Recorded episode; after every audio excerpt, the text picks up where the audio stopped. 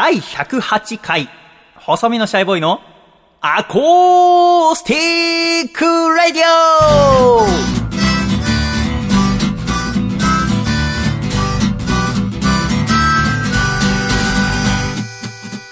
シャイ皆様ご無沙汰しております。細身のシャイボーイ佐藤孝義です。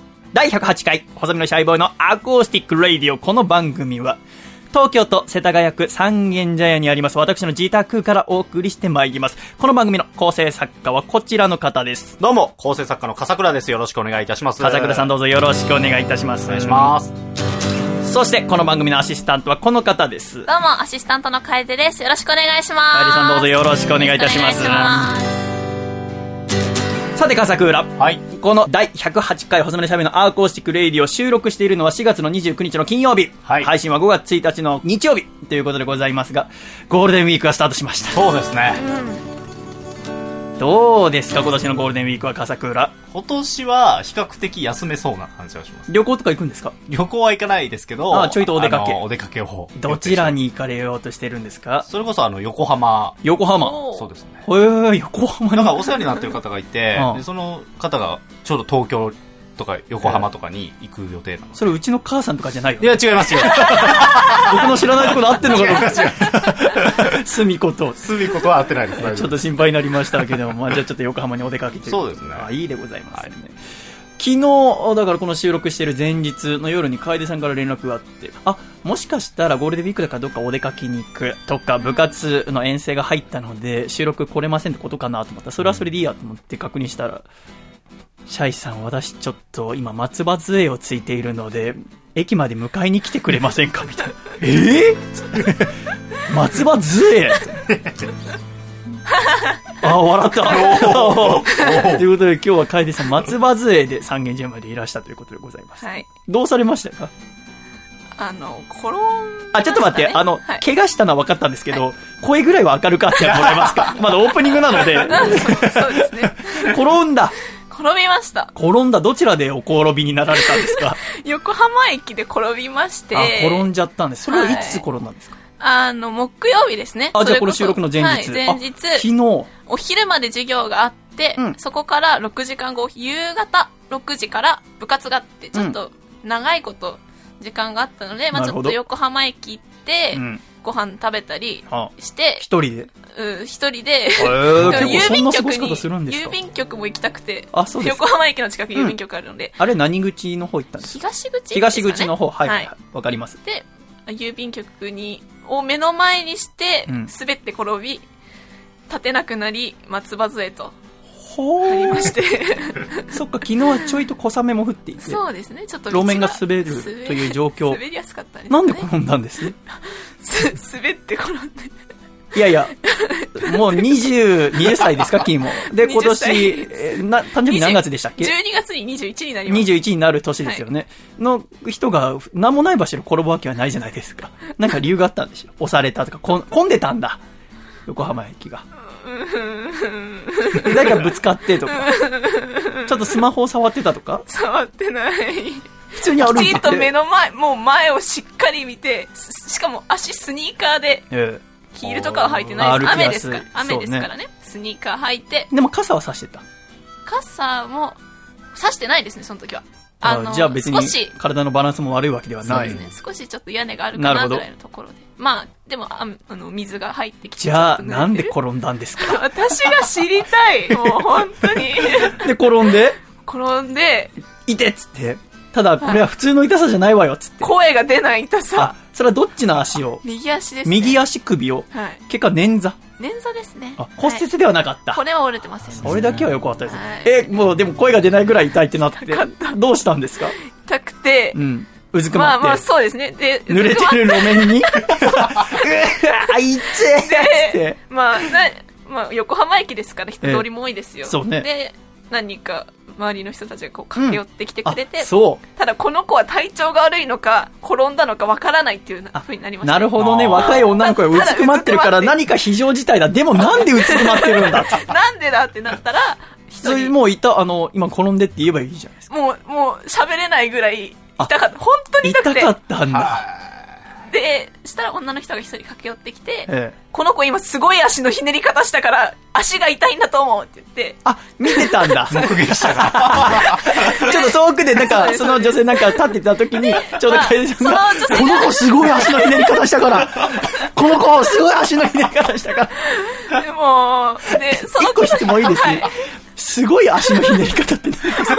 私もわかんない自分の中では、っていう。自分の中では、うん滑った、転んだ、は痛いっていうのだけなんですけど、なんか気づいたら、じゃあ、うまい具合におそらくその、ぐにゃってなった瞬間に体重が乗っちゃったんだ、足首にんでねね。で、それで、いろんな人に助けてもらって、助け結局。てもらい、結局、あの、一回学校に戻りましてあ、、なるほど。そんな遠くないから。そうですね、応急処置というか、あ、医務室で。もう、もう自力じゃ歩けなかったので、家帰れないと思って。はで、ちょっと松葉杖を一本借りて、あ杖のようにして、あ最寄りに行き、病院に埼玉まで頑張って帰って。帰りましたね。あ帰って。で、そこでお母様来てて。来て、あ何やってんのよって言われながら、そうよね。なんかさ、ちょっと嘘つこうとか思わなかったの？嘘どうつけばいいバナナの皮落ちてて。だって恥ずかしいじゃん、あまりにさ。それこそ木曜日は部活の活動日なんで、うんその、部活で転んだのってすごい聞かれたんですよ。そうよね。私も松葉杖っていう連絡来た時に、はいあ、部活でやったんだなと思ったんですけど、えいやいやいや、普通に転んで。普通に転びました。で、その後お医者様に行って、でまあ、で骨折れて骨折れてない。松葉杖はどんぐらいで取れるんですか？それがまあ捻挫なんですぐかなって思ったんですけうんそうよど、2、3週間。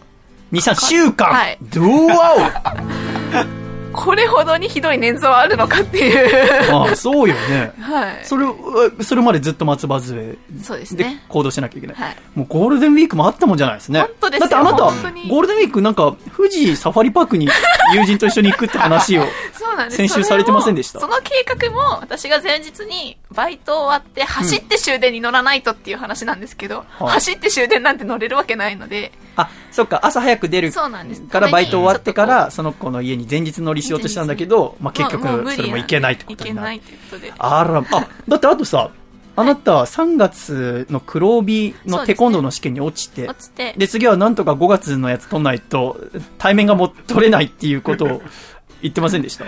言ってましたね。それはじゃあもう無理。無理かな無理よね、おそらくね。だって、ろくに練習もできないし。まあ、なんか、そうですね。無理かな。あなただってさ、日々の楽しみ、話聞いてる限りテコンドーぐらいしかないけど、は いそれできないとなったらどうすんの結これから構。ひ、日々の生活を運動で晴らしているっていうところはあるんですけど。うん普段ね、私からいろいろ小言言われても、歯を ぐーって噛み締めて、耐え、バイトでもあんまりいい思いもせず、テコンドーで全部蹴り技で全て晴らしたのが、ただの道で転んだせいで、パーに？パーになりましたよ。ああ、そうですか。はあ。今日なんで来たんですか？なんで？だってまず、あの、今日、来るって言った時間よりも1時間ぐらい遅れてきましたけど、それもうまく歩けなかったからでしょだって。まず、あの、言われた時間の30分前には着く予定だったんですよ。うんまあ、松葉杖だし、うんちょっと時間もかかるかなと思って。だって私はいつも楓さんは駅から一人で来ますけど、はい今日はちょっと心配だったから笠倉にお願いして一緒に来てくださいって言って、はいそしたら笠倉から途中連絡来て、楓さんがまだ来ません。楓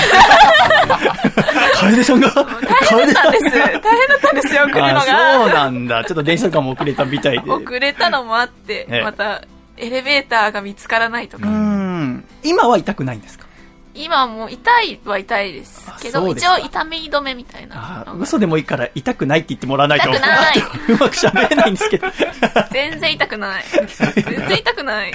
まあ、ゴールデンウィークの始まりでございますから、せめてラジオの中だけでも楽しく。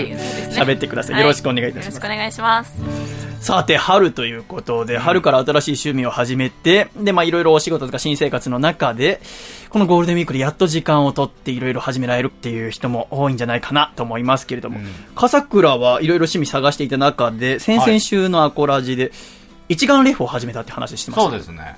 どうですか一眼レフの調子は？非常に楽しいですね。ねえ、あそうか、はいカメラって非常にいい趣味だと思いますけど、うんで、いつもこの収録の写真を撮るっていうことを、先々週第106回、榎谷先生がゲストに来たは時、喋ってたんで、じゃあこれから毎週持ってくんのかなと思ったら、もう先週の時点でかさばってめんどくさいんです持ってこないっていう事件がありましたけど、今日は持ってきてるんですか？今日もすいません、持ってきてないですね。今日は言い訳どうしますか？だって前回とかは、あの、お仕事があったから、あの、持ってこれなかったんで、今日はだってお仕事ないんですよね。これだけなんですよね。これだけだから君は夜、い、つもこのラジオは夜撮ってますけど、夜まで待てるかっつって、せかして12時から今日来てもらって、お昼に撮ってるわけじゃないですか。君全部合わせてんで。ゴールデンウィーク進行でってなると、はいゴールデンウィーク進行ってうるさいんだ。関係ないんだ、私は。年中ゴールデンウィークなんだ。あの、じゃあ今日はどうしますか？カメラない言い訳は。そうですね。今日は、あの、嫁さんがうん持って行ってて、あ、なるほどね。嫁さんが娘さんと一緒に出かけるときに使いたいからってことにしましょうか。そうそうですね。あそうですか。はい。まあいいことでございますね。だからその笠倉がカメラ始めたってことで、はいこの番組は放送後期っていうのをホームページに載せておりますが、はい。その放送後期に笠倉が撮った写真を載せていくってことで、2週間前は猪木先生、そして私の写真が載ってるわけでござい。ますけども、先週はだからこの収録に持ってきてないので何の写真を送っていくのかなと思ったら、ぜひ見ていただきたい。107回のアコラジ放送後期、笠倉がクレープを両手で持ってニコッとしてるっていう写真が載ってるんですけども、そうなるとですよ。はい。両手でクレープ持ってるってことは、写真を撮ったのは誰かしらってことになりますよね。ああ、そう。あれは誰ですか？あれは嫁さんですね。となると、笠倉が撮った写真ではないので、その、どうやって笠倉がカメラ上手くなっていくかっていう過程を見るわけじゃなくても、笠倉を見ることになります。しかも、その放送後期送ってきたメールの文面も、細見さんお疲れ様です。第107回ホコラジ放送後期になります。はいえ写真はあー、クレープを持つ笠倉です。よろしくお願いします。こいつとうとう来るとこまで来た。なんか、あたりちょっと心配になったのは、はい。おそらく、これを送れば細見さんちょっとイラッとするだろう、みたいな。したらこの、次のアコラジのオープニングで細見さんが僕に怒ることによってちょっとアイドリングができるんじゃないか、みたいな。何僕そんなにオープニングトークが下手くそな人間だって思ってるの？だとしたら一回話し合いが必要になってくるけど、ぜひ見ていただく。楓さん見たってことですか？見ましたね。あれはどういうコンセプトで送ってきたんですか？笠倉とデートをしてるっていう気分になれるってことですか？そうですね。あれはどちらのクレープ屋さんあれは原宿の、すごい洒落てる感じの背景もね、うん。そうです渋谷かなと思ったんですけど、原宿でした。原宿のあ美味い。しいグレープ屋さんなんですか？美味しいところであ、あの、非常にね、具沢山で美味しいところなんですけど、原宿行ったらクレープって考える結構田舎者の考え方ですけど、大丈夫ですか？ちょっとそういう憧れみたちょっといな。憧れみたいのあって、娘さんと3人で行って、あの、二人で行きました、嫁さんと。、あ嫁と2人でその時は行じゃあ久しぶりにじゃあデートみたいな感じで、そうですね。あそうですか、で、クレープ買って、はい。で、取ってくれっつって、はい。これシャイに送りつけるからっつって、で嫁は嫁で、あ、シャイにね、つって。じゃああいつが怒りそうな顔して、これでいいっつってあ、もうちょっとみたいな楽しみ絶妙なね、顔をできたとそう思うんですか。ということで、これからじゃあちょっと唐桜とデートをしているような写真がもしかしたら放送後期に載ることになるかもしれません。ので、え皆さんぜひ許していただければと思います、ね。ただ、まあ趣味っていうのはまあいろんなあるもので、私は新しいことを始めたっていう点では、この春からロジックって新しいソフトを使って音楽作る勉強してるんですけど、毎日うーんなされながらやってるんですけども、だから大抵家の中でいろいろパソコン使って、あとスタジオとか、あんま外には出てなかったんですけども、あーもうクラクラしてる中で、あ、そうだって思ったことが一個あって、アコラジオールスターズ、この番組はゲストのことをアコラジオールスターズと呼んでおりますが、アコラジオールスターズの竹下幸之助君、プロレスラーの方何回も出ていただいておりますが、その竹下君は出身が大阪。で、大阪のあ中学校時代からあのお友達の子で、ガンちゃんって子がいて、うん。で、その子も、お去年かな、東京に出てきて、今働いてるんですけども、竹下くんとご飯食べるときにガンちゃんと一緒にご飯食べることもあって、で、すごく純粋な子で、うんいい子で、今ではガンちゃんと僕の二人でご飯食べることもあるね。だから、学年としては、楓さんと同い年ああ、になるわね。そうなんでそのガンちゃん、もともとは陸上ずっとやっていて、中学校の時は、大阪の400メートル走の記録を持ってたんだって。へー25年ぶりに更新した。大阪最速400メートルの男だったんだけど、そんなガンちゃん、今は身長177センチぐらい、私と同じぐらい、だけど体重は10キロ以上重いのね。それはもう筋肉隆々で、うんもうスポーツマン、今も仕事で体使う仕事してますけども、そのガンちゃんがなんと4月26日で21歳になるってこと。うん。ほーと思って。で、もちろん恋人とかもいませんから、もちろんっていうのは失礼ですね。恋人とかもいませんから、これは私祝ってやらないとなと。で、大阪から出てきたばっかり友達もそんないないだろうしね。で、会社の寮に入ってるから、うん周りそんな友達もいないだろうから、一番20歳、21歳頃の時って私は、えー恋人がいなかったりしたことを、ん自分のなんかせいにしてたっていうか、まあ自分のせいなんだけど、なんで俺にはいないんだって、なんで私はこんな人で過ごさなきゃいけないんだみたいな。今の26、7歳になると、もうそれは全部自分が悪いんだからっていうので受け止めちゃって逆に落ち着いちゃってるんだけども、あの20歳、21歳の時の誕生日とか、そういうイベントことをすっと楽しく過ごすことによって、私みたいな人間にならないでほしいって気持ちがあるわけ。だから、ガンちゃんに連絡して、えー私がちょっと誕生日パーティーやってやるから、ね、二人でなんか食べようっつって連絡して、えーちょうどだから前日、これ収録してる前日、えー楓さんが転んだ日4月28日の木曜日に私の部屋で唐揚げパーティーをしたわけ。もう普通のケーキとか、あとまあ外でね、えー三軒茶屋のジンギスカン屋とか二人でよく行くんだけど、じゃなくて、もう私が唐揚げ作るから、もう二人でたくさん唐揚げ食べようっつって、ね、鶏肉1.5キロ分買って、で、唐揚げ粉も買ってね、で、いろいろな味も作って、で、せっかく二人でもなんだからってことで、室谷さん、慎太郎さんとか、竹下幸之助くんとかも呼んで、みんなでこう唐揚げ食べて、あ、いいね、いいねっつって、今年は彼女できないで、まあ、やろうだけで過ごしたけども、えー来年とかは良くなるといいねって言っても、なんかね、ちょっと前にね、いい感じの女性はいるっていう話は聞いてたわけ。っていうのも、大阪からおそらく帰郷するときに、あ、帰郷してて大阪から東京に来るときに、えー新幹線の中で女性に話しかけられた。へなんか年の近い女性に、えーまあ、プロレス好きの女性がいて、なんか話しかけられて、みたいな。その時、細身のシャイボーイ T シャツ着てたんですわ。え？うんすごいどうでもいい。だからなんだみたいな。私は年中来てるけど何も話しかけないってことはないよと思いながら。みたいな話をずいぶん前に聞いて、ただ、あ最近ご飯一緒に食べてもその女性の話してないから、あ、何もなくなったんだなと思って、で、今回この誕生日の誘ったら、あもちろん来たから、あ、じゃあ何もなくなったんだな、その分俺が楽しませてやろうと思っていろいろ唐揚げ作ったり、一緒に映画を見たりとかね、で、いろんなみんなでお酒飲んだりして、うんで、帰りはもう、あ、こんな楽しいのは久しぶりでしたって。ありがとうございましたって言って、あよかったなって思って。で、もう、もうすぐ帰るって時に、まあ、彼女はできなかったけど来年頑張ってねっつって。そういえば、名古屋か愛知の女性はどうなったんだっつって。うん。そしたら、もともと LINE、まあ、ある程度の頻度でやってたんですけど、ああ、だんだん少なくなってって、連絡取らなくなっちゃったのね、と思ったら。うん。ある程度の頻度でやってたんですけど、最近は、その頻度がどんどん増えてって、みたいなおー今度、愛知で DDT の興行があるんだけど、ぜひそれ一緒に見に来ないかっつって。へえ。だからガンちゃんが愛知に行って、で、その子は愛知に住んでるから。なんなら、その日は、その愛知の子のとこ泊まらないかみたいに言われて、えうわおー。心配いらないじゃんと思って。よろしくやってんじゃんああ、やってますね。言わってなんかやらなきゃよ。唐揚げ代返せと思って。いやいや、いいでしょ。本当にあいつの恋がうまくいかなきゃいいのにと思って。えー、彼も、あの、竹下くんがきっかけでアコラジのヘビーリスナーになってくれてます、え全部喋ってやりました。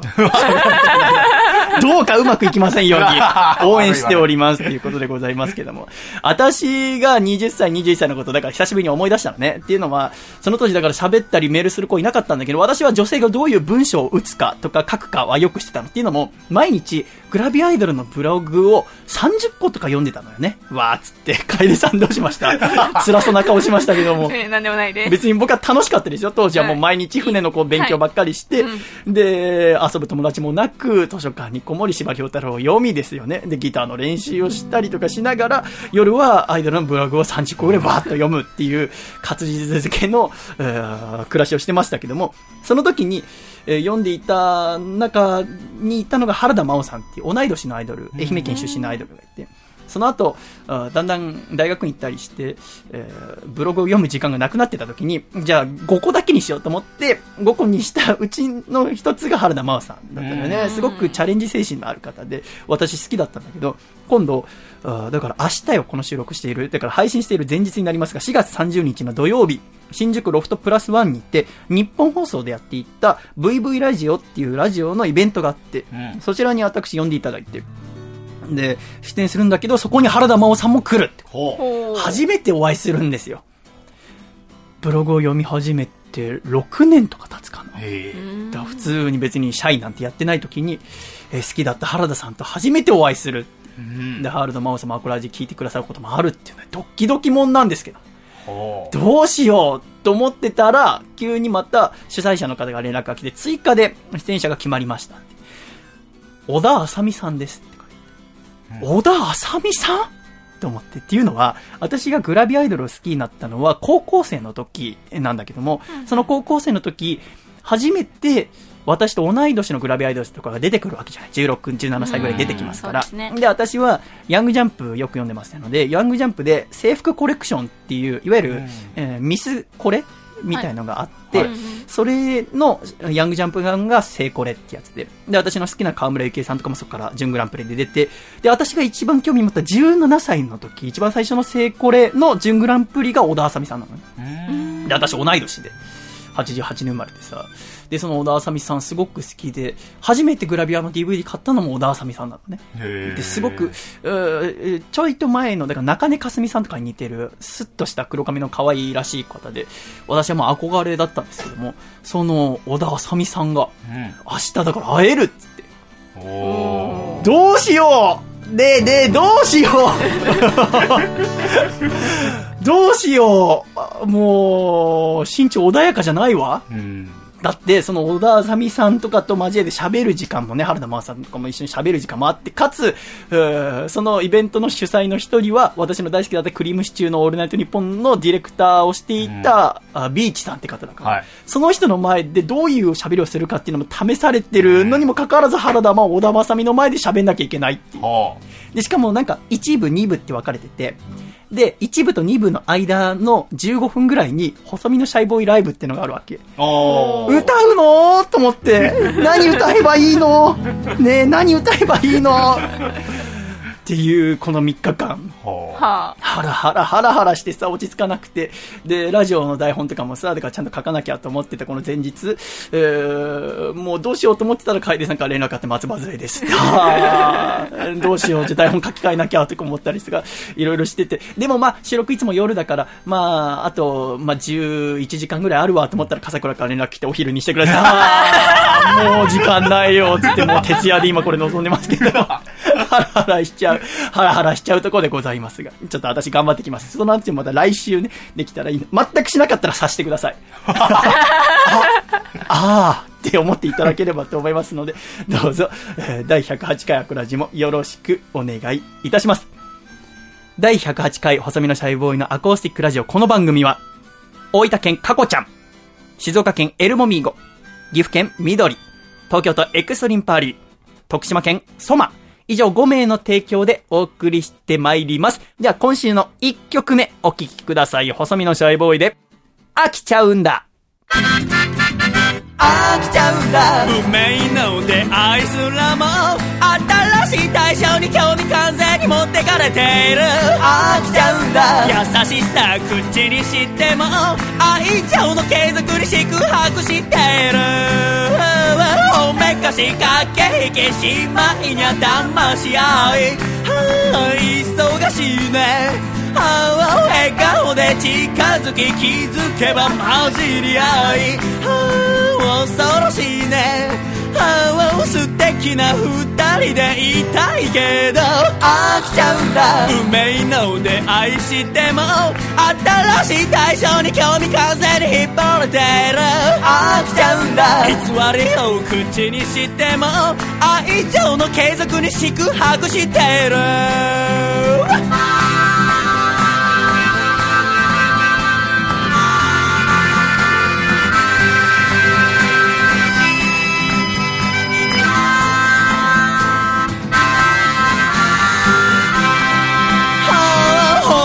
本音も垣根も構わず抱きたいけど。はあもどかしいね。はあ真面目なふりして声すらかけぬのも。はあいじらしいね。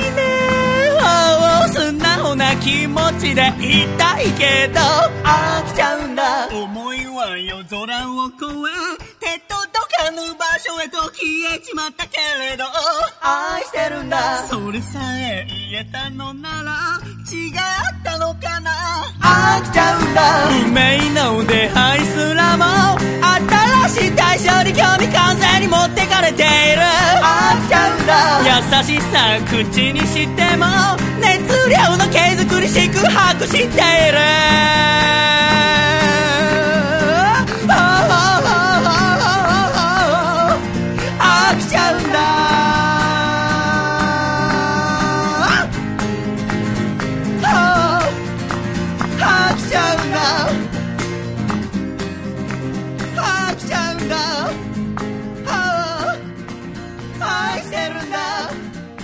ありがとうございました。細身のシャイボーイで飽きちゃうんだでした。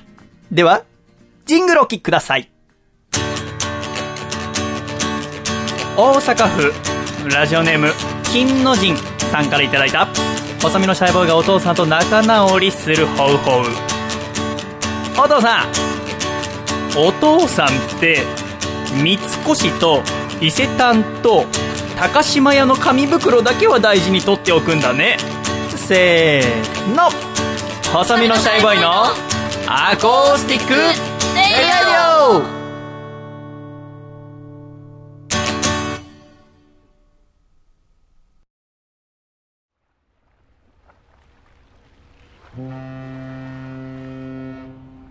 シャイ第108回細身のシャイボーイのアーコースティックレイディオ改めましてこの番組は細身のシャイボーイと楓と、よ笠倉で。お送りしてまいります。どうぞよろしくお願いいたします。よよろしくお願いしろしくおます。願いします。ということで、カイディさん。はい。私はこの一週間はですね、ライブをやったり曲を作ったりしておりましたが、うん。4月23日の土曜日はですね、下北沢ロフトで行われた、ジュンさんっていう、えーシンガーソングライターの方のイベントに出させていただきまして、はい。えー45分間みっちり歌ってまいりました。けれども、そこにですね、野月ひろとさんっていう男性の方が出演なされていて、この野月くんは19歳、大学2年生、青森出身らしいんですが、なんとライブハウスデビューってこと初めてライブハウスで歌うよ、人前で歌うよって。大学でなんか音楽サークル的なのはやってるらしいんですけども、自分の作った曲をこうやって外のお客様の前で歌うの初めてって。はあ、初めてのところに出くわせるなんて嬉しいなと思ったら、野月くんすごく話しかけてきてくれて、あんまり、えー明るい子ではないんだけども、うん。すごくかっこいい子で、身長185センチぐらいかな。で、目元がスッとした、早乙女太一さんとか、尾崎豊さんみたいな目元をした、すごくかっこいい子なんだけど、今は恋人いないってことで、あ あの、はずみのシャイボーイさんにぜひいろいろ教えていただきたいんですよって言われて、私も、こいつは彼女がいて、なんか大学の傍ら音楽をちょっと趣味としてやろうかなぐらいなら、そんなに親身になる必要もないなと思って、まず恋人がいるかどうかを聞く私もちょっと性格がどうかしてるとは思いますけれども、いざ聞いたら恋人いませんって言って、で、真面目に音楽やりたいんですって言うんで、あ、じゃあ私でできることならばって言ってお話を聞いてたんですけども、まずこの野月ひろとっていう名前はどう思いますかって言われて。うん細身のシャイボーイさん本名は何なんですかって佐藤ですって言って、えー私は本名地味なんで細身のシャイボーイって名前でやってますって言ったら、じゃあ僕は野月っていうのはやめた方がいいですかねって言われて、野月っていう漢字は才能の脳にムーンの月。で、野月。で、ヒロトはカタカナで野月ヒロトなんだけど、結構独特な読み方じゃない。で、あ、これ、でも私初めて見たって言ったら、あ青森県では結構あポピュラーな名字らしくて、で、野月っていうのは本当の名前なんだけど、本当は野原の野なんだって、才能の野じゃなくて。で、野原の野が才能の野になってるのはなんでですかって聞いたら、このライブハウスに出るときに、ね、野月ですって言ったら変換ミスで、ライブハウス側のミスでの才能の野になったらしいでもなんかパッと見いいやと思ってこのままにしてたんですけど、変えた方がいいですか？本名なら本名でちゃんとやった方がいいですか？って言われたから、ちょっとうなっちゃってさ、かっこよくない？その理由。ミスになっちゃったんですけど、まあ、あライブハウス側に迷惑かけるのもなんなんで、これで今日ライブやることにしました。超かっけえじゃん。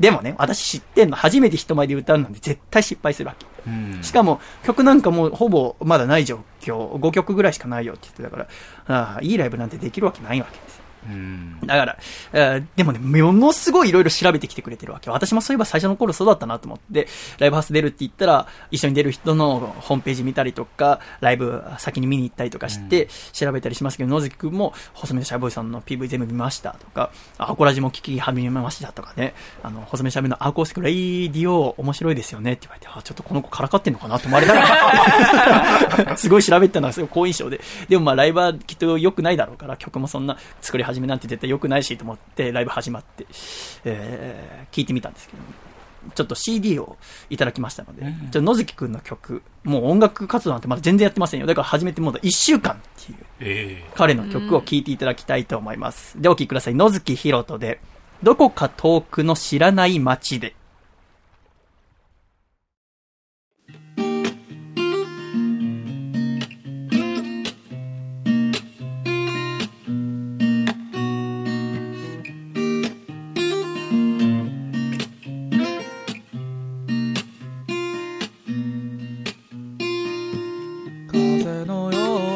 きてゆく日々も輝いてたすべての時も今そこにあったくらいすぐオーライ思い出せるのさ。巡る季節の忙しさも君の下手くそな優しさも思い出す必要がないくらいオーライ胸刻まれてる。悲しみが夜を貫いて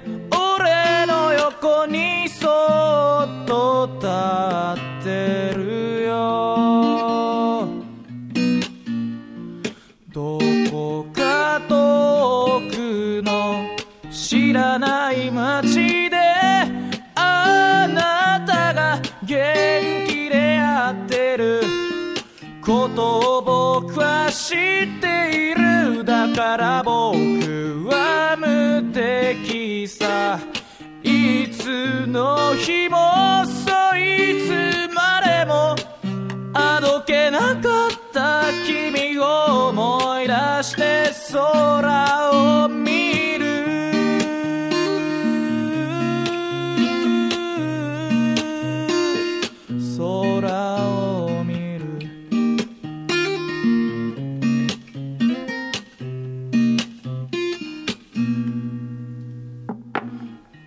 風が頬を通り過ぎたら急に寂しくなってしまうよ。星一つ見えやしない。空ムーンライト俺を見下ろしてた。空を見てあの時つぶやいた。君の言葉はもう忘れたよ。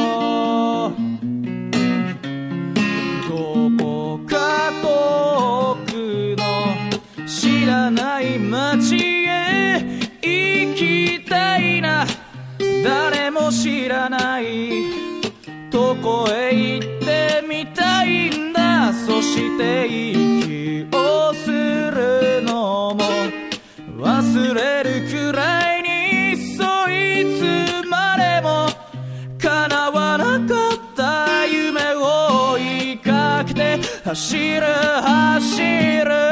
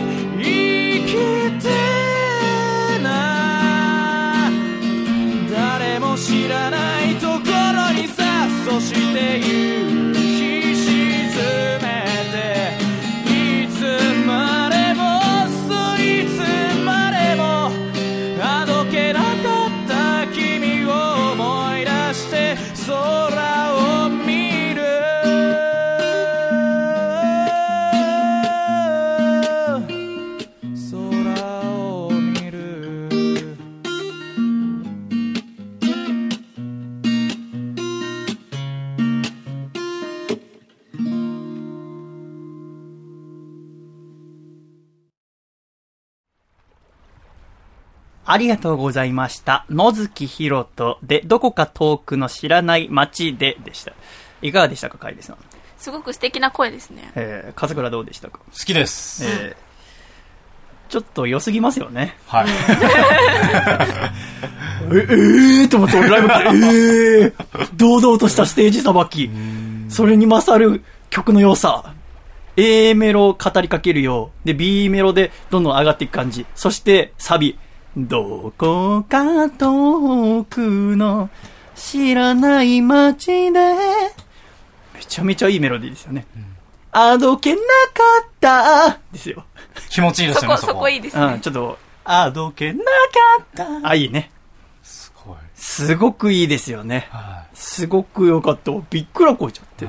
あ、すごいねって言って、あ、でもこれから頑張っていきたいって言ってて、いいですか？アコラジにも出させてくださいってそうですかって話をしましたけども、どうしようかなと思って。そこは。良すぎちゃうなと思ったことがあったんですけど、で、まあその後、シャイも、もう必死こいて、まあもちろん毎回全力でやるんですけど、こりゃやべえやっつって、で、しっかりライブやって、まあ喜んでいただきましたけども、ただなんか、ちょっといろいろ思うことがあって、あの、野月さんとか、まあ、おしゃべりは別にうまくはないですよね。もともと青森の純朴な青年で、で、まだステージも初めてってことをおどおどしてたりしますけども、で、演奏始まっていい歌、それでいいじゃないですか。演奏で初めてなんですから、聞く側、私も客席で見てましたけど、じっと聞いてあげて、かつ、目元をちょっと緩めて優しくしたりとか、ちょっと口角上げてニコッとしたり、体でリズムを取ると、歌ってる側はすごくわかるんですよね。嬉しいんですね。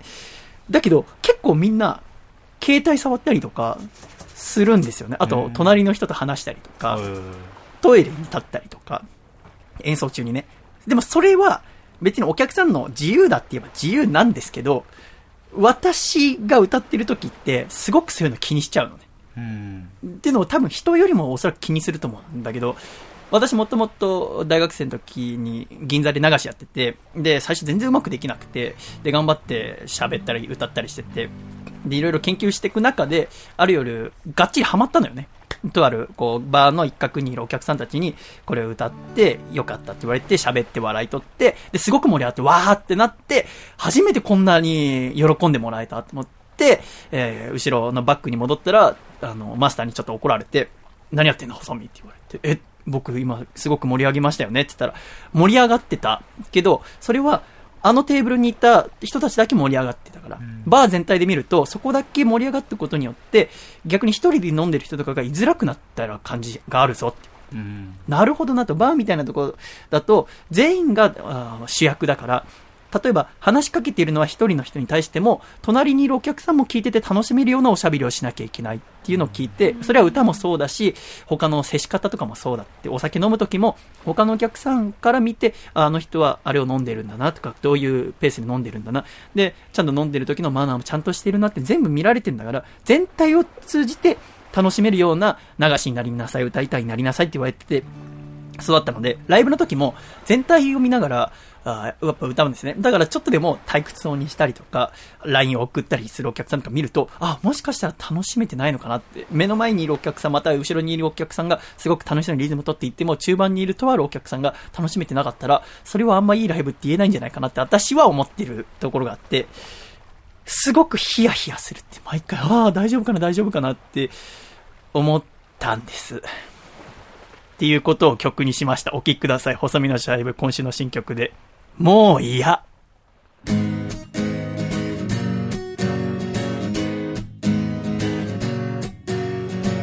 ひとたび舞台に立てば歌以外のことは考えないわ。とある歌手がそう言ってた。そんなのは嘘さ信じられないよ僕は。もう嫌。もう嫌。無視をされることだけはもう嫌もうやんやんだだった。会場の後ろの方で演奏を聞いていた女の子がスカート右ポケットからスマホを取り出し LINE 送るのが見えた。もうやもうや無視をされることだけはもうやもうやんやんだだったお姉さん今なんで目をつむったのですか？それは歌に聞き入っているからですか？それとも退屈だからですか？ああそこのお父さん今なんで時計を気にしたんですか？あと何分かな？シャイのライブ早く終わんないかな？そういうことなんですか？ああお兄さん今なぜ席をお立ちになったのですか？帰るのですか？帰ってしまうのですか？え？トイレ？大ですか？小ですか？どっちですか？小ならばお戻りになるまで待ちますけども。大？小？どっち？大？大なのですか？流行りの音楽じゃないことは僕も重々承知してるがあなたのために作ったこの歌どうか最後まで聴いてくれないか？もういやもういやつまらぬことをするのは。もういやもういや当たり障りがないのは。もうやもうや無視をされることだけはもういやあああだだなななお客様なぜ今インスタグラムをご覧になっているのですか？私の歌よりもモデルさんが何しているかの方が気になるということですか？ああお客様なぜ今写真を撮ったのですか？聞くほどの歌でもなかったからせめて記録として1枚。そういうことなんですか？ああお客様今あくびをなさったシャイは見ました。確かにあくびをなさった。それはどちらですか？リラックスしたことによる緊張感の顔によるあくびなのか？それともシャイのライブが退屈だったことにより生じたあくびだったのか？どっちですか？お客様。ねえお客様。お客様。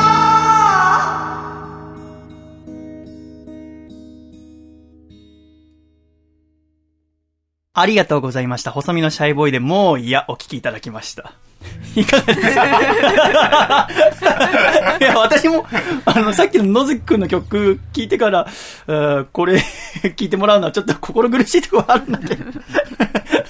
お客様？お客様？野月くんのさっきの、どこか遠くの知らない街だ、一発撮りですよ、こうやって。一回バシッとやって、で、聞いてくださいっていう初めてのデモテープの、私はもう、この一週間ずっと一人の部屋で、お客様、お客様、うん今時計を見ましたよね、お客様とかで歌詞書いて、俺何やってんだと思ったら。ありがとうございました。では、ジングル。栃木県ラジオネーム山田三号さんからいただいた細身の細胞がお父さんと仲直りするホウホウお父さんシャクレルプラネットのシークレットアニマルとして突然出てくるのはやめてよ。せーの。細身のシャイボーイのアコースティックレイヨー。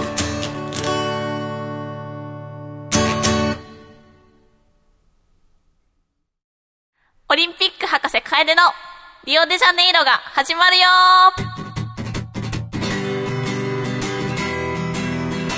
いよいよですね、今、5月に入るということで、はい。8月6日に日本時間のはい。開催されるリオデジャネイロオリンピックまで100日を切りまして、ほーなるほど。もう100日を切ったんですか博士。楽しみですな。楽しみですよ。あー。5月1日から数えると、うん。あと95日ですかね。あと95日、へー。すぐですねそう思うと。そうなんです。意外とすぐなんです。うん。ということで、まあ先週から少しずつはい。オリンピックの話をしているんですけども、はい。オリンピックって競技とか種目とかうん。いろいろあるじゃないですか。ありますの。競技と種目の違いをちょっと、ちょっとだけお話しすると、競技と種目の違い？競技というのは水泳とか陸上、ほテニス、なるほど。バレーボールみたいな大きなくくり。うにゃその中で、例えば水泳だったら何百メートルとか、うん。メドレーとか、あとは陸上だったら砲丸投げとか100メートルとかあるじゃないですか。うん。その細かい内訳みたいなのが種目って言うんですけども、なるほど。今回は陸上競技にちょっと着目しておしゃべりしたいなと。陸上競技。はい。ほ陸上競技というのはもちろんたくさん種類があるんですけども、なんとですね、47種目、陸上の中でもへえそありますんなありますか？こんなにあるんですよ。はあ結構多いですよね。うん多いですね、うん、で、まあ、あの、オリンピックの陸上というのは、より速く、より高く、より強くというのを理念というか、モットーのようにして、ここを目指して、より速く走る、より高く飛ぶ、より強くなるということを目指して競技をしていくという。そっかものなんですね。確かに陸上でこう綺麗さとか求められませんもんね。そうですね。走るフォームとか、うん。スピードだったりうん。高さっていうものなんですけども、47種目ある陸上どんなもの思い浮かべます？最初に。どんなもの？やっぱり花形は100メートル走とうんか、そうですね。あと日本がメダルを取ったリレーとかね、うん。そこら辺そがパッと浮かびますけども、うん。47個答えろと言われると全部は出てこないかもしれませんね。うん。確かに100メートル走とかはウサインボルト選手がうん。注目されていて、その決勝は確か8月14日とかなんですけども、はい。他にもですね、3000メートル障害っていう、まあ、いわゆる障害物競争みたいなのも障害。そうなん。です。まあ、障害物に見立てたハードルを飛び越えるっていう競技なんですけども、はい。あったり、それから競歩も陸上に入るんですけども、競歩。競歩はすごいですよ。日本はす強い。ですね。はい、あのー日本の鈴木祐介選手が世界記録を持ってますから。世、界記録持ってるんですそうなんですよ。なんでちょっと競歩も12日だったと思うので、競歩って何キロ歩くんですか、あの、競歩の中にも何メートル何メートルというふうに区切られているんですそうなんですね。鈴木選手は何キロ鈴木選手は20キロ歩きます。か ?20 キロ歩く。そうなんです20キロの世界記録を持っている。へちょっと楽しみですね。ねなかなか見る機会ないかなと思う。ーそうよね。うんまあ、そんなこう陸上競技なんですけども単に走る技術とか体の使い方だけじゃなくて例えばいい靴選びをしなきゃいけないとかあとは 100m 走とかでイメージしていただくと分かりやすいかもしれないんですけどもスターティングブロックうん。要はスタートするときに足をこうかぼって置いてる場所がありますよねあれの使い方とかあれを使いこなす技術とかも要求されるみたいでうんまあ、といってもこう陸上っていうのは何百分の1とか何千分の1秒の世界なので、ちょっとしたことで記録が変わっていくですね。で、その記録が変わるにちなんだ話がありまして、運動会とかもそうなんですけど、用意、ドンの時にピストルを鳴らすじゃないですか。あれ、スターターピストルって言われるんですけども、オリンピックでは、あのピストルが使われなくなったんですよ。うん。そうなんです。用意ドンでパンってなるピストルが、オリンピックでは2010年の、まあこれは冬季なんですけど、うん。のオリンピックから使われなくなって、じゃあどうやってスタートしてんだっけ？一応、鳴らすは鳴らすというか、形としてはあるんですけど、音が鳴らないピストルを使っているんですね。っていうのも、音が鳴るピストルを使っていた時から、まあ時差ですよね。第1レーンの人から第9レーンまで陸上あるんですけど、第9レーンの人から少し距離の差があるので、ピストルが聞こえる時間に差が出てしまうと。まあ、それこそ陸上なんて何千分の1秒とかの世界ですから、ちょっとのズレでスタートが遅れてしまうっていうトラブルがあったので、もともとはピストルに加えて、それぞれの選手の後ろにスピーカーを配置してたんですね。うん。で、第1レーンと第9レーンが同時にスピーカーから音が流れるようにしていたんですけど、どうしても、こう、本当のピストルの音を待ってしまうっていう選手が出てきてしまったんですよ。なので、スピーカーから流れた音の後に届く本当の音を聞いてスタートする。へえ。もう本当にちょっとの差ですよう。ん。多分おそらく私とかが聞いてもわからないぐらいのうん。差なんでしょうけど、その誤差でタイムが落ちてしまうってことがあったんですって。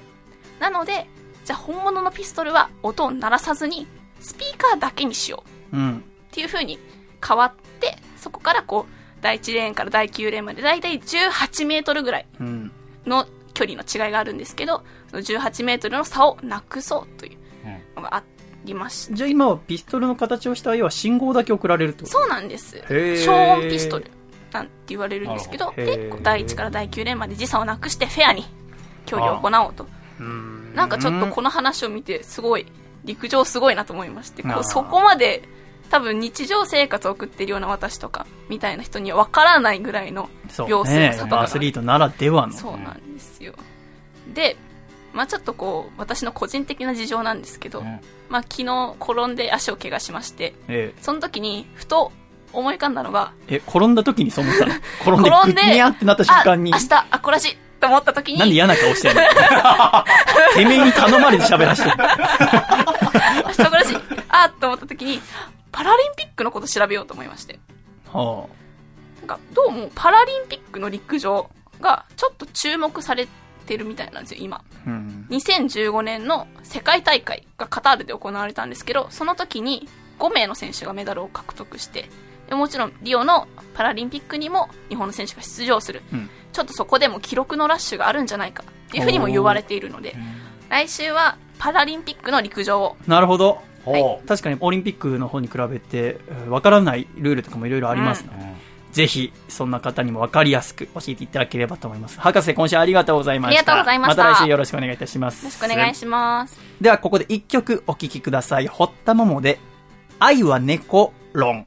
愛は猫だよ。ただそこには猫だよただそこにあるだけそんなこと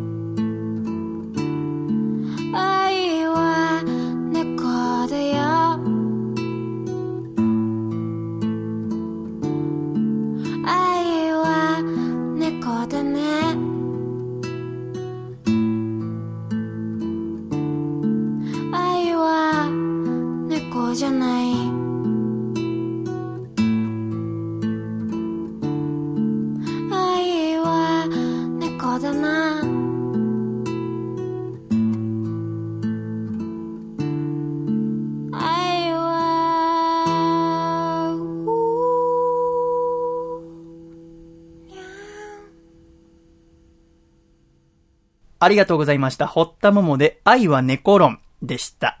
では、コマーシャルお聞きください。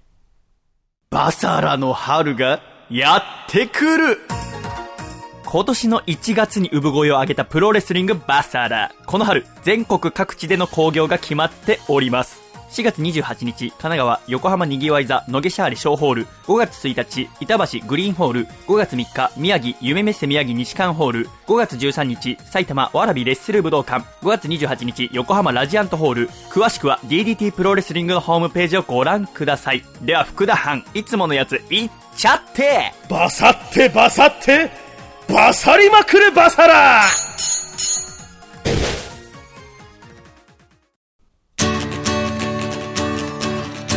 栃木県。ラジオネーム最速のデビッド変態さんからいただいた細身のシャイボーイがお父さんと仲直りするホウホウ。お父さんえ？このコーナーでネタを読み終わった時に言う「せーの」のタイミングが毎回バラバラで笠倉も楓さんも合わせるのに苦労しているぞ。ってずいぶん細かいところまで聞いてくれてるんだね。せーの。細身のシャイボーイのアコースティックレディオ。合わせろしっかり。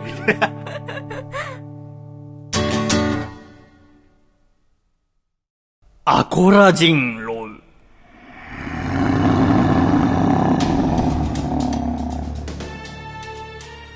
人狼、それは人の姿をした狼を見破る村人たちの物語。このコーナーではアコラ実行が、私は〇〇人狼ではない、なぜなら、に続いて自分が人狼ではないことを証明しに来ます。果たして我々は本物の人狼を見破ることができるのか？今週のテーマは、闘牛士人狼です。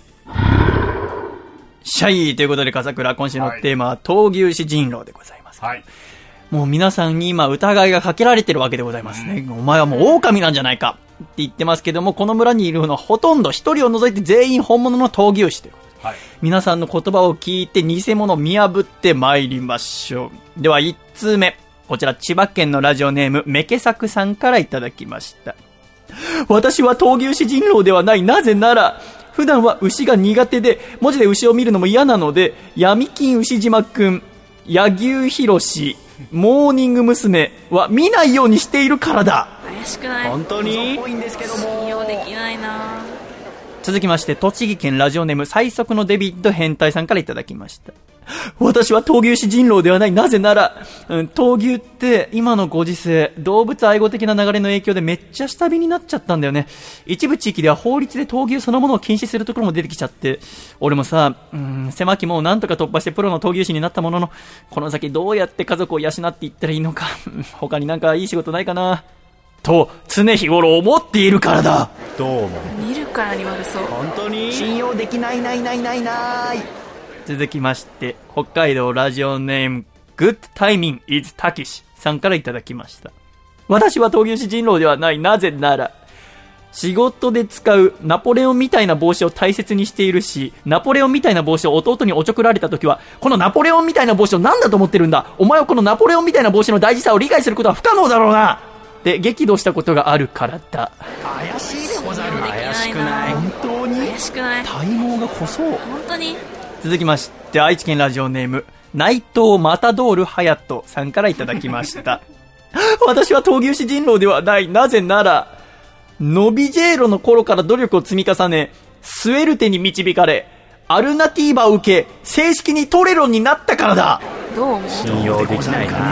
高くない見るからに悪そうなり茨城県ラジオネーム、歌川ペオペオザロック。私は闘牛士人狼ではない。なぜなら、一人称は、俺だからだ。見るからに悪そうなり本当に？山梨県ラジオネームコモハカさんからいただきました。私は闘牛士人狼ではない。なぜなら、妻と喧嘩した時に妻が投げてきたビーフジャーキーでさえ華麗に避けながら爪楊枝で刺すことができるんだぜ。本当に多いんですけども信用できないな愛知県ラジオネーム食われた羊羹とかじられたみかん。私は闘牛士人狼ではない。なぜなら、飛行機でビーフ or フィッシュと聞かれた時にビーフと答えているからだ。どう？も。見るからに悪そう山形県ラジオネームベネットは静かに暮らしたい。私は闘牛士人狼ではない。なぜなら、私の愛車は闘牛をエンブラムに持つランボルギーニだからだ。怪しいでござる怪しくなないい本当に？怪しくない体毛が濃そう。大阪府ラジオネーム銀の陣。私は闘牛士人狼ではない。なぜなら、私服が赤を基調としたシンプルなファッションセンスだからだ。どう思う？信用できないな。高くない？見るからに悪そうなり信用できないなラスト、栃木県ラジオネーム山田三号さんからいただきました。私は闘牛士人狼ではありません。なぜなら、いきなりステーキ、でいきなり牛肉が出てきたので、ものすごい勢いで逃げてきてしまったからだ信用できない嘘っぽくない見るからに悪そうなりということで、以上の者たちが今疑いをかけられておりますが、笠倉さん、楓さん、ど。何か、おやと思ったのはありますか？そうですね。一番初めの、モーニング娘。の、あ、なんか怪しいです千ね。葉県ラジオネームメケサクさん。はい。メケ牛サク関係の文字を見るのがもう怖い。はい。はい。怖いっていうのは、闘牛士としてどうなんですかね？そうですよね。ただ、怖いっていう心があるからこそ、果敢に戦える。まあそれもあるかもしれませんけどね。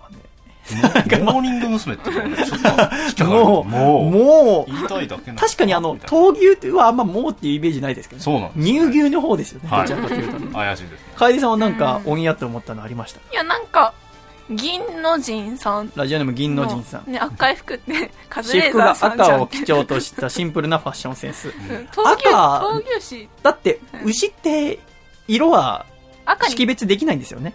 なんかヒラヒラしてるからうん。突っ込んでくるんですよね、うん確かじゃあなんで赤にするかって、あれは、闘牛っていうのはやっぱお客さんを楽しませるものだったりしますから、うん人間が興奮する色が赤だから赤なんですよね。うん。ってなると、日常から周りにいる人を楽しませたいっていう心があるからこその赤を基調としたファッション。うんまあ意識の高い意識の高い闘牛士。なのかもしれませんよね。うん怪しい人たくさんいらっしゃいますが、ベネットは静かに暮らした愛さんはランボルギーニ。なぜなら闘牛をエンブレムに持っているから。食われた羊羹とかじられたみかんさんは、ビーフはフィッシュと聞かれたら、ビーフって答える。これは何ですか？牛が大好きだよってこと？そうですよね。自分があ闘牛士人の嘘ついている狼だったら、牛は食べるわけにいかないってこと？そんなことないよね、狼だ。まあ狼だからあ牛が食べたい。あ？でも魚も食べるか？いや、狼でも、でも魚魚はを捕まえるんですかね？うーん、わからなくなってきたな。怪しいな。怪しいです。じゃあ怪しいのはやっぱりこの食われた羊羹とかじられたみかんだってさん。ほら山田三号さんはうんいきなりステーキでステーキ出てきて逃げてきちゃったんですよ、でもいきなりステーキのんいきなり出てくるのは人間でもびっくりするからね。そんなにいきなり出てくる。あの 300g のロース、はいどうぞだあ早い。っいきなりですね。てなると逃、げてる方とね、がっつく方がいるってことですよね。どっちが怖いか。これは。これは、見つけた。では、いつものやつ参りましょう。せーの。闘牛士人狼見つけた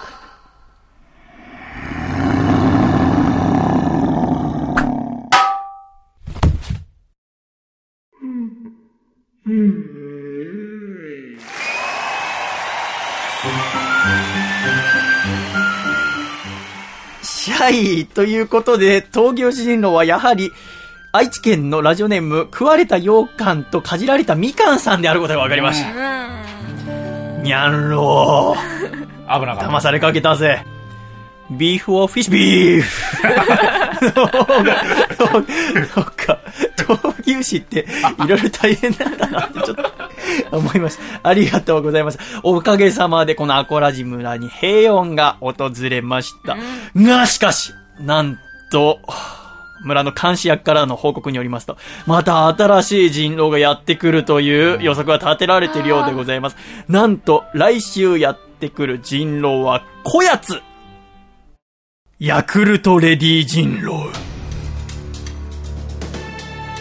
シャイということで、なんと来週は、あのヤクルトレディ人狼がやってきます。うん恐ろしい。ヤクルトを売る軽やかな笑顔を浮かべている女性かと思ったら中身は狼なんです。あ一人いるということで、ちょっと私も皆さん疑い始めてしまいました。ぜひ私は本物のヤクルトレディだっていうことをですね、証明していただくために、懸命にアコラ人狼と書いて、ラジオアットマーク細身のシャイボーイドットコムまで送ってきてください。よろしくお願いします。笠倉、はい例として、はい笠倉はもう生まれて、もうずっとこの方23年間ヤクルトレディをやってきてますけど、そうですね。ぜひヤクルトレディとしての言葉をお聞かせください。えー私は、ヤクルトレディ人狼ではない。うん。なぜなら、R1 を見たら、ものすごく、ムカムカしてきて、やっちゃうからだ。どうも。見るからあの、う。明治が出してる乳酸菌業を見ると、やっぱライバル企業だからっていう。あなるほどね、はいこれはもうヤクルトレディだね。はいえー 会社の経営のことを気にして、ヤクルトはヤクルトって会社だもんね意。識の高い方の。あ、なるほどね。ということをいただきました。ということで、来週よろしくお願いいたします。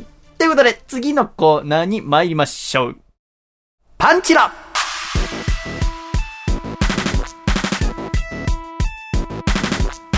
あなたは家、学校、会社など様々なシチュエーションでパンチラインを聞いたことはありますか？パンチラインとは心に残ったフレーズというヒップホップ用語。このコーナーではアコラジコから送られてきたパンチラインを音楽に乗せて紹介します。なっておりますので、カエルさん。はい。早速1通目よろしくお願いいたします。はい。愛知県ラジオネーム内藤隼人さんからいただきました。すごい。身長低いのに、座高はトップクラスだね。悪気はないんでしょうね、これ褒めてる。おそらく保健の先生かなんかなんでしょう。私は、異様に足が長いので、雑行のこと言われたことはありません。なんで、風から一瞬、殺気だった目で私を見られる。別に何も嘘は言ってないじゃないですか。君はどうなんですか？あ普通か、僕風倉。普通ですね。雑行ってさ、測る必要ある？なんかなくなったみたいな話聞きましたけど、あ本当に？ここ何年かねええ。確かにだって測る必要ないよね。まあ確かにそうですね。座高が高いから、ね、学校のクラスの席後ろとかないでしょ。そうですね。あれ何だったんですかね？要は足が長い短いのコンプレックスを植え付けるだけの やつだった気がしますけれども。では、カイジさん次のメールお願いいたします。はい。大阪府ラジオネーム金の陣さんからいただきました。ありがとうございます。え？理工学部なの？じゃあ毎日チェックのシャツ着てるんだ。もうバカにしてくれんなって話ですけど。理工学部だっていろいろ着てるよ。まあ、チェックとか。チェックとか。でも実際ね、えーどうだろうな。チェックってそんな着てる人いない気がするんだよね。あうちの大学とか大学院だってポロシャツが多かったかもしれない。ポロシャツにエドウィンのジーパン。あみんなエドウィン。エドウィン履いてりゃいいと思ってっから。そりゃダサいよね。はい、じゃあ次行きます。秋田県ラジオネームユリーダムさんからいただきました。モテる努力もしてないのに、モテたいっていうの、ずうずうしいよ。あ あ。ああ。モテる努力もしてないのに？モテたいっていうの、ずうずうしいよ。ああ。あ。確かにそういう人多いんですよね。モテる努力って何ですか？モテる努力は髪を不潔にしないとか、それこそ服装もさっぱりしてる。ああと食べ方きれいにする。喋っててそんな失礼なこと言わないようにする。面白くする。えー、ギター弾いてみたりするとか。いや、シャーさんすごい努力してるんですね。そうですよ。へえ。努力してますよ。えー、しないとやっぱね、ダメですよね。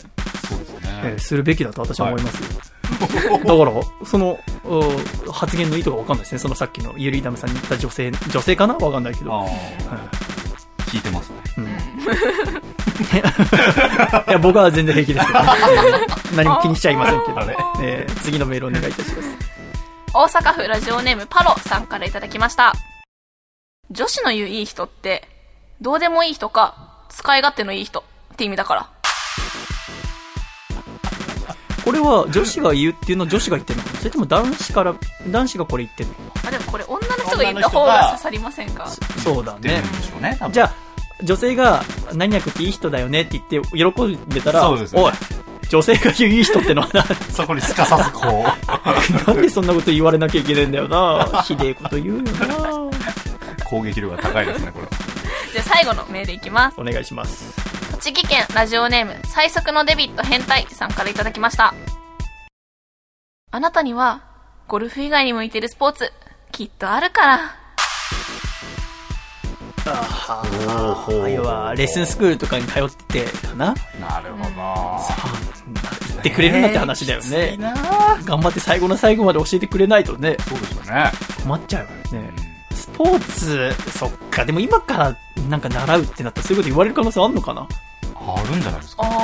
私野球習ってみたいなと思ってるんだね、ちょっとね。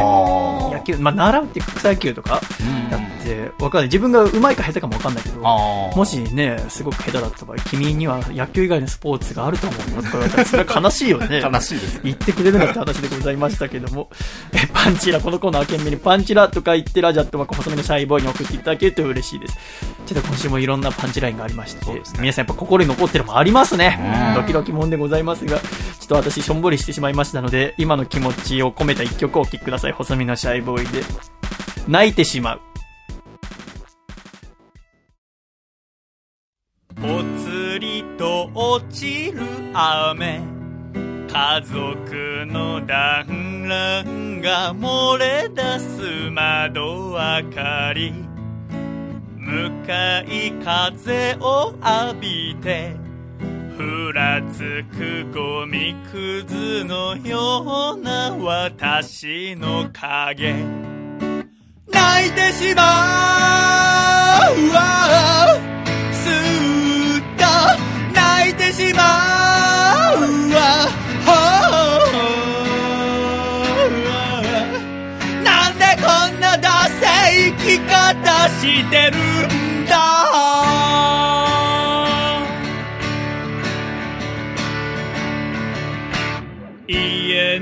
鍵を開けて干しっぱなし洗濯物気づかんぷり風呂にも入らずに布団に逃げ込むがなぜなの眠れない。仕方ないやと冷蔵庫開けて飲むお気に入りのビール。まずいこと。まずいこと。は泣いてしまうわすっと泣いてしまった。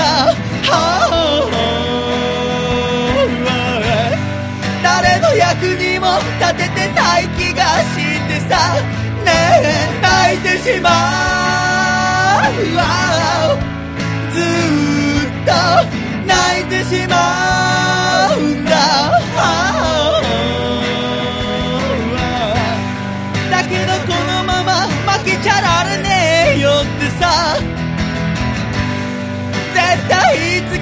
輝いてみせるってさ。泣くだけ泣いたら明日を全力で頑張るんだ。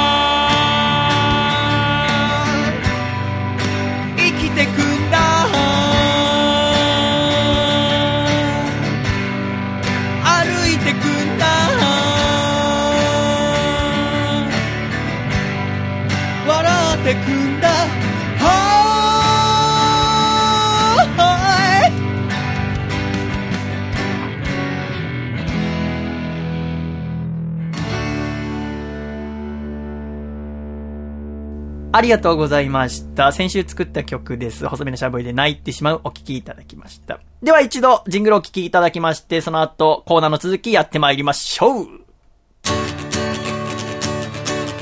北海道。ラジオネーム。Turkish is good timing さんからいただいた。細身のシャイボーイがお父さんと仲直りするホウホウ。お父さん。風呂上がりにパンツ一丁で踊るのやめてよ。え ?I'm マダーナ春の訪れだな。せーの。細身のシャイボーイのアコースティックレディ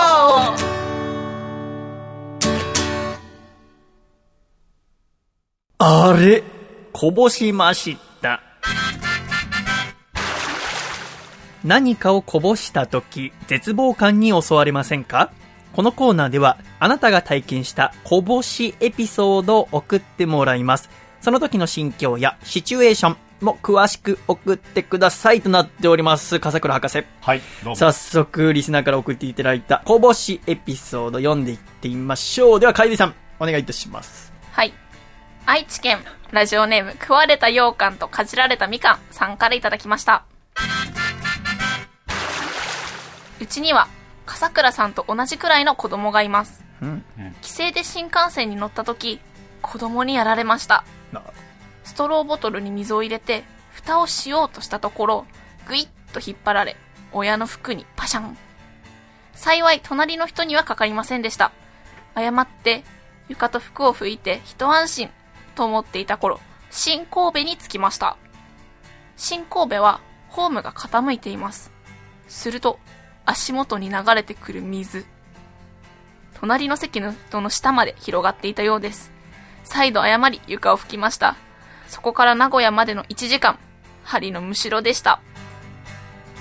おーうんなるほどなるほどうんこれは先生、ポイントとしてはどのあたり？そうですね、これベビコボって言うんですけど、ベビコボねあのーやっぱり赤ん坊がいると、非常にいろんなハプニングがうん。起きやすいんですねやっぱ。そうなんだ。はい。えー、笠倉最初にどんなベビーコボが？そうですね、ベビコボで言うと、あのーボーロと言いまして、はいはいはい。えースナック菓子みたいな。そうですね、スナック菓子みたいなのがあるんですけど、あれを袋から全部パーンと出して、あ思いっきりこぼすというあ。あベビコボありましたあ。ね。なるほどで、。それを踏んづけて粉々にするという、あはい二段、掃除が大二変。段の、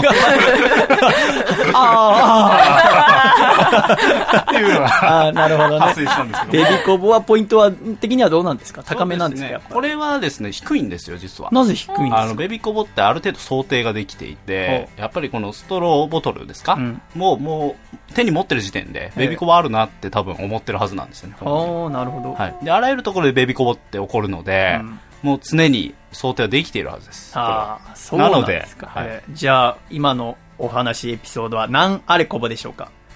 4あれこぼ。おー、4あれこぼ。そうですね。これ4っていうのは、あの、人にちょっと迷惑をかけてしまったというところが、やっぱり被害っていう。そうね。いや、もう聞いてるだけで気分暗くなったわ。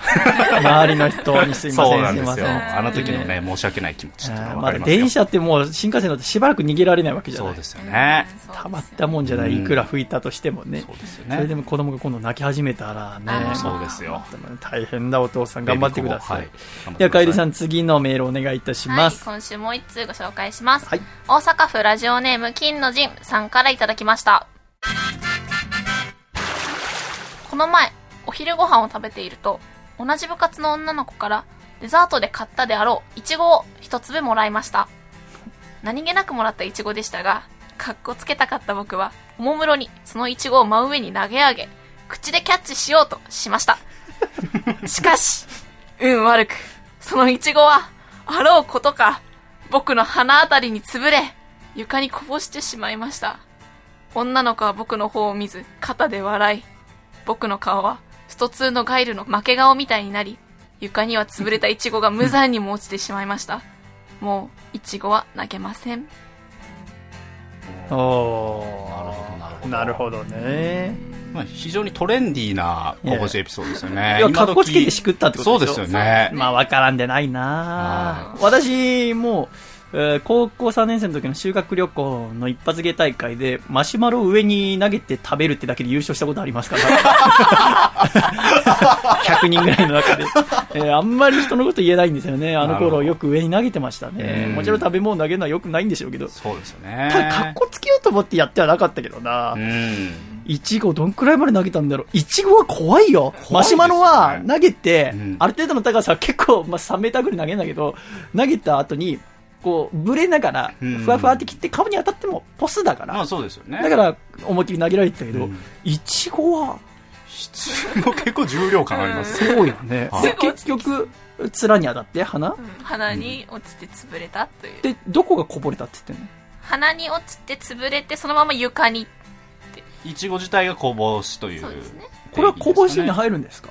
まあこれは非常に危ういところなんです、ね。だって、笠倉さんはあれこぼの第1回で定義として、団子そうなんですよね。以下がはい。こぼし。これサイズが難しいですよ。団子以上は落としという話はいをされてましたけど、うんいちご一粒。品種によってかなり大きなものもありまえすね。ただこれ何でしたっけ？部活終わりって言ってましたそうです。同じ部活の女の子からもらったという話またこ。の、女の子も女の子で、いちごをご飯の時食べるってなかなか洒落た。そうですよね。ね、ちょっとリッチな感じの女性かもしれませんが、その方に見合うように上に投げて食べて、かっこいいとこ見せようとして失敗してしまったという。そうです。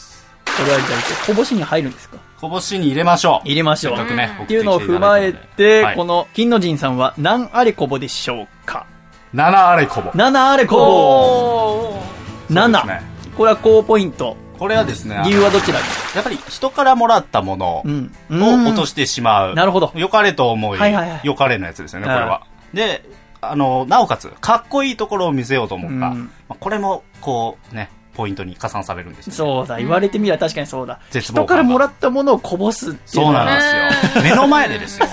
目しかも、かの前でっこつけてですよ。うんこれは高いですね。そっか、そうなると高くなるっていうことでございましたけど、はい今週2つえー読んでまいりました。うん1通目が4アレコボ、2通目が7アレコボとはいいうそうことで、ですね。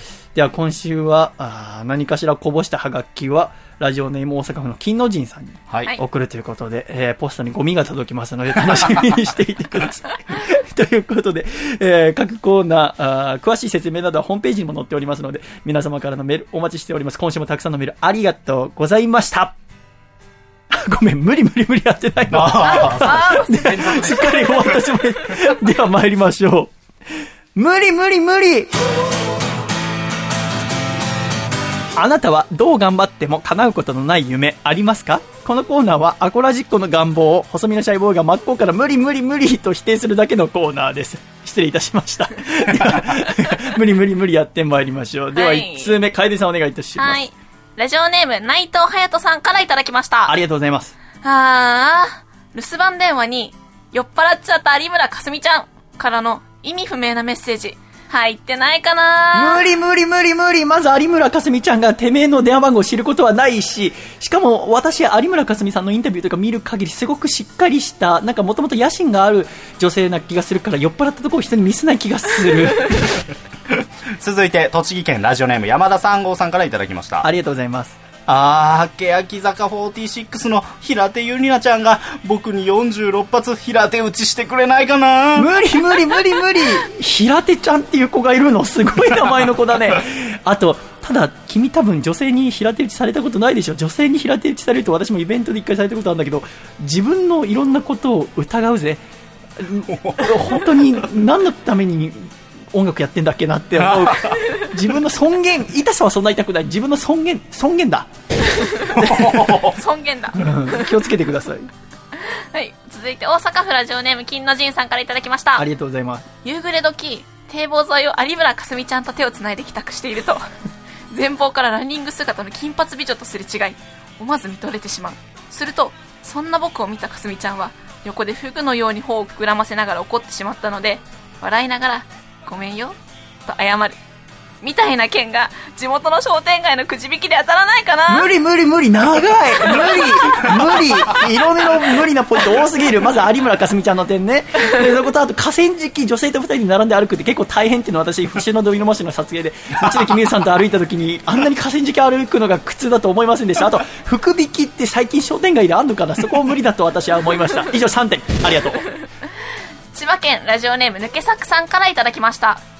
たくさんの演技経験を重ねて将来は吹石和恵が着用するブラトップ役を演じきれる立派な俳優になりたいです。無理無理無理。っていうことは衣類を目指すってことです面 とか。あとはまあ自然な演技だろうねおそらうんくつけてることを感じさせないブはいラトップ、素敵だと思います。ありがとうございます。続いて、栃木県ラジオネーム最速のデビット変態さんからいただきました。飲んだ後の締めのラーメンのカロリー、なかったことにならないかな。シンプルに無理無理無理食べたんだもん。でもあの締めのラーメンは食べちゃったことによる罪悪感も含めての締めだからカロリーはあった方がいいんです。ありがとう。はい次いきます。北海道ラジオネームたけしーずグッタイミンさんからいただきました。ありがとうございます。焼肉店を開いて他の店との差別化を図るために焼肉のタレは小学生が絵の具で絵を描くときに使う黄色の水入れに岩塩レモン汁特製焼肉のタレを入れて出したら大繁盛するだろうな。無理無理無理無理。水入れってあれですよね。絵の具洗ったりするやつですよね。あれってなんか最初のうちは綺麗なみ色にしようと思って青こっちは赤こっちは黄色とかやってるんだけど、最終的になんかヘドロみたいな色になるのが みんな全員だと思いますのでそれを思い浮かべてて食欲減るから無理無理無理無理。ラストです。千葉県ラジオネーム抜け作さんからいただきました。ありがとうございます。あー、日本の主食、白米からケーキバイキングに変わらないかな。無理無理無理無理。ちょっと考えてみたけどやっぱり無理無理無理無理うん僕ケーキバイキング憧れてた頃が21歳の頃あって多分15個ぐらい食べられるだと思って錦糸町にある富士屋のケーキバイキング行ったら6個が限界だったよありがとう ありがとうございました。本当にコーナーこれで全て終わりました。また来週よろしくお願いいたします。では一曲お聴きいただきましょう。細身のシャイロックでコレクション。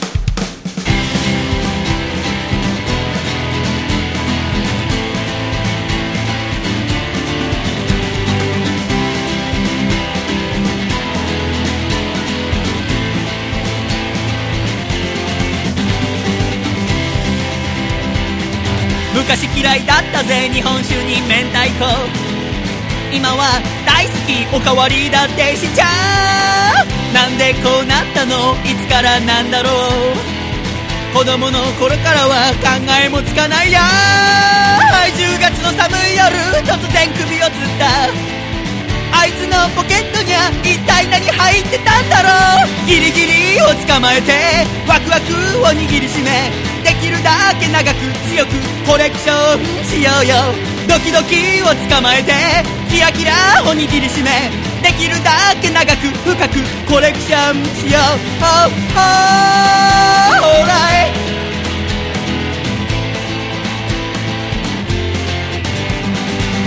昔嫌いだったぜ。おしゃれな喫茶店。今は大好き何時間だって。言っちゃうわわわなんでこうなったの？誰に教わったんだろう。童貞の頃からは想像もつかない。や6月の雨の夜突然髪を切った。あの子のスカートにゃ一体何詰まってたんだろう。ギリギリを捕まえてワクワクを握りしめ。できるだけ長く強くコレクションしようよ。ドキドキを捕まえてキラキラを握りしめできるだけ長く深くコレクションしようよ。ギリギリを捕まえてワクワクを握りしめできるだけ長く強くコレクションしようよ。ドキドキを捕まえてキラキラを握りしめできるだけ長く深くコレクションしよう。Oh, oh, alright!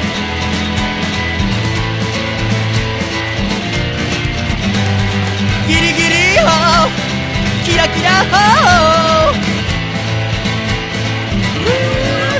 コレ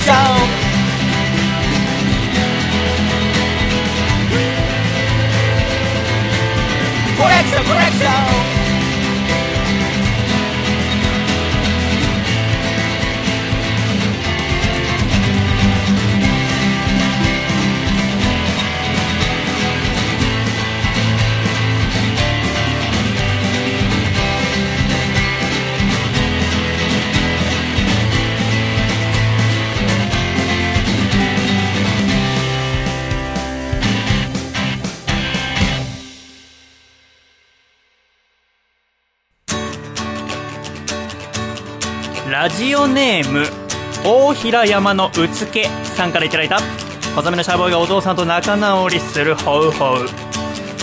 お父さんラジオ番組を始めたらしいけど唯一のコーナーが「こんな高吉は嫌だ」って息子をいじり倒すのはやめてよ。せーの。細身のシャイボーイのアコースティックラジオ。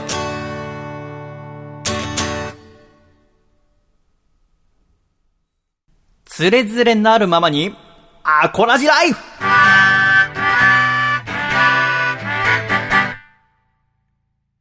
つれづれなるままにアコラジライフ。このコーナーではアコラジっ子からいただいた日々の生活に関するお便り、そして気になることをどんどん紹介してまいります。ということですが、笠倉楓さん。はい。あのちょっと聞きたいこと一個あるんですけどお、誰かおならしました？え？え？なんかちょっと臭くないですか？これさ、俺かな？え？で、怖いのはさ、いや、わかんない。全然日あ、本わかんない？全然わかんない。わかんなそうだよね。でも僕ぐらいしかわかんないってことでしょ？はい。したら僕なのかな そんな知らない。喋ってて自分の無意識無理無理って言ってて、ち息入ってプッてしてたんだったら、すげえショック。今自分で、あれ？って思うなんか自分っぽい匂いみたいなのもするなと思って。ああ、いや、匂わないよね。あ匂わない。気のせいかな？なんか、しなんかショックだったんだよな。自分が。ねえ今週もたくさんのお便りいただいております。1通目。こちら、茨城県ラジオネーム LG さんからいただきました。皆さん、シャイ、シャイ。シャイはい。ネタメールを送りたいのですが、ネタが全然思い浮かびません。そしてネタになるような出来事が起こらない。以上、現場からでした。スタジオのシャイ君にお返しします。といただきましたが。ほなるほど、送ることが浮かばない。そんなことないよ。日常は楽しいことに溢れてるわけでございますから、ぜひぜひですね、なんかこう楽しかったな、でも悲しいだよな、でも、なんでもね、送ってもらえれば。だって、おならしたかもしれないって話を1分半ぐらいしていい番組なんですから。でも、好きなことを送っていただければと思います。来週お待ちしてます。早速 LG さん、来週お待ちしておりますので、よろしくお願いいたしますね。あとあの、初めてラジオを聞いてるって方が最近多いみたいでございますので、ちょっとあの、ラジオネームが困る方多いらしくて、なるほど。自分のラジオネームどうしようかなって人多いみたいでございます。もしよければ、私でよければ、ラジオネームつけますので、ラジオネームまだないよって方は、あその旨を送っていただければと思います。続きまして、こちら。だってね、あの、何でもいいって言ったけど、本当に何でもいいのって方多いと思うんだけど、この高知県の猿人間さんからいただいたメールですね。皆さん、シャイ。シャイ。笠倉さんは、ツイッターに、チョコミント好きと書かれていましたが、チョコミントはずっと好きだったのですか？それとも、ある日から突然好きになられたのですか？ちなみに僕は後者の方で、友人から勧められたアイスを食べて好きになりましたという。ね、どうでもいいでいや、しょう。本当に気になってないでしょ、これ。いや気になってんじゃない？気になります？気になりまだってその後にもいろいろ書いてあって、はい少し話は変わるのですが、はいチョコミントのように好き嫌いが二極化する食べ物として、パクチーや納豆などがああると思いますと。ー細見さんや笠倉さん、楓さんは自分はものすごく好きなのになかなか理解されない食べ物、またその逆でこれだけは理解できないという食べ物はありますかって、やっぱ本気なんだよ。本気ですね。本気本気あ、すいません、失礼しました。だから読んだんだけど、なるほど。笠倉はチョコミント好き。好きです。やかましいよ。どうでもいいよ。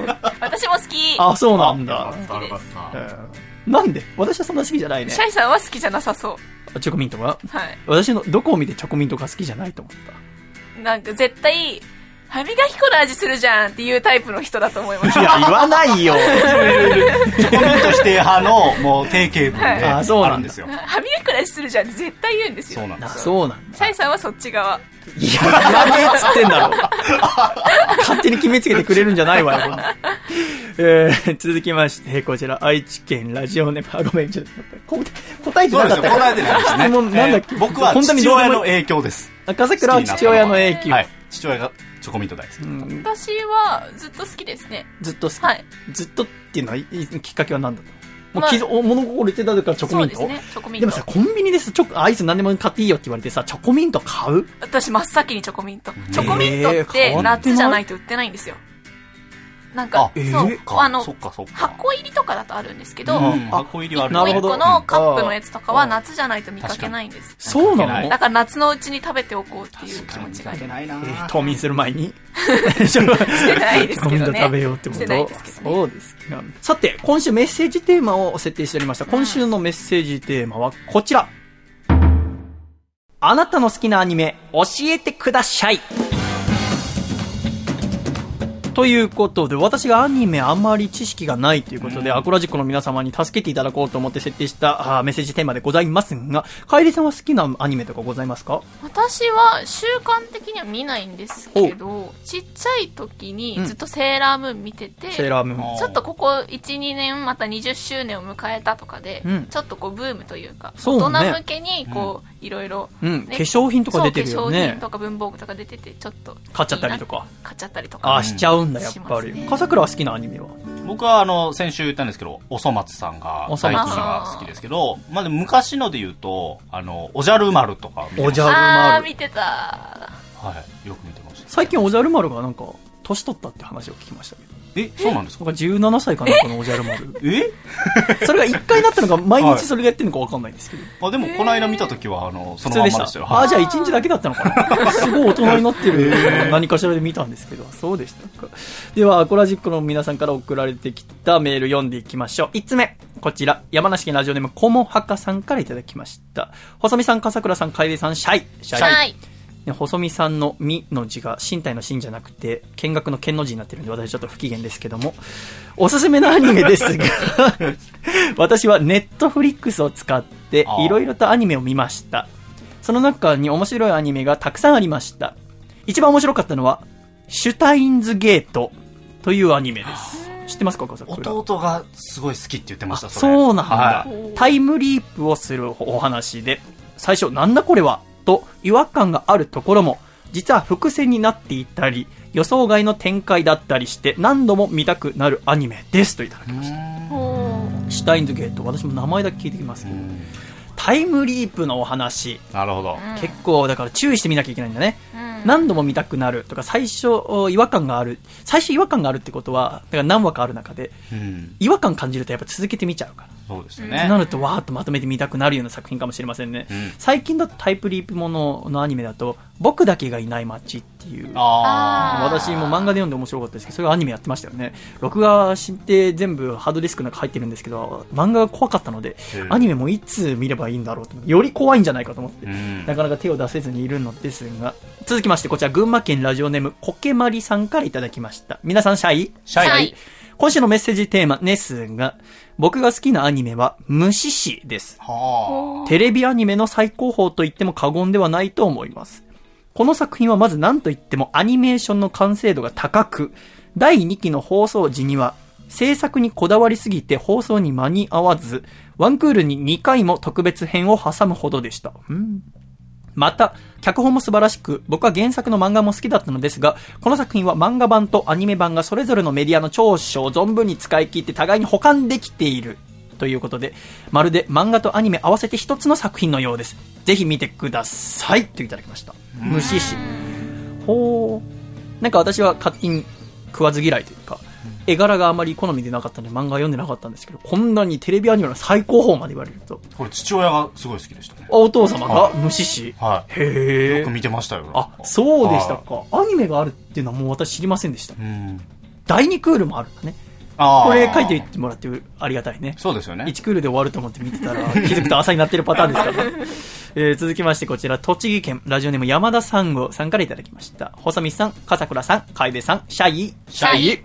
好きなアニメですが、Amazon プライムで見れそうなもので、私が好む、たくさんの女の子が仲睦まじく日常を過ごす、私のようなおっさんでは決して現実で見ることのできない桃源郷が広がるアニメ で言うと、ゆるゆり、いや、ご注文はうさぎですか？が良いです。あと、ガールズパンツァーという戦車をテーマにした学園アニメも、映画が大ヒットや、舞台となった茨城県大洗市の観光ビジネスに一役買うなどの話題となった作品ということもありおすすめです。うん。といただきましたが。ご注文はうさぎですか？うちの四つ葉は食べさせないよ ちょっと気になりますね。ねご注文はうさぎですか？で、たくさんの女の子が仲睦まじく日常を過ごしてるんですか？すごく気になりますね。ガールズパンツァーとか、聞いたことありますね。うん、なんかすごい駅とかによくありますよね。女の子が戦車乗るんですよね。ガルパンみたいな略ガルがパン。そうだわ。それぐらいしか情報が。あと、カンコレとかもあるじゃないですか。船のありますね。女の子たちが船艦隊コレクションそう。なんか私はなんか、戦車とか船っていうのは戦争に使うものっていうイメージが結構あって、うんそれで、なんかこう、そこと女の子は結びつかなくて見れないんだけど、でも逆になんかこう、平和の象徴的な感じなのかもしれませんね。うんそれを見て楽しめるっていうのは。気になりません。ガールズパンツは確かに Amazon プライムにありましたね。まずはちょっとご注文はうさぎですが、ちょっと気になりますけどもね。続きまして、こちら、大阪府ラジオネームパロさんからいただきました。四つ葉。四つ葉の飼い主のシャイさん。特に関係のない 楓さん、笠倉さん、シャイ、シャイ。はい。今回のテーマメールである、あなたが好きなアニメですが、私の好きなアニメは、白箱というアニメ制作のアニメです。お白箱じゃないですか？もしかして。白箱、失礼、はい白箱だ。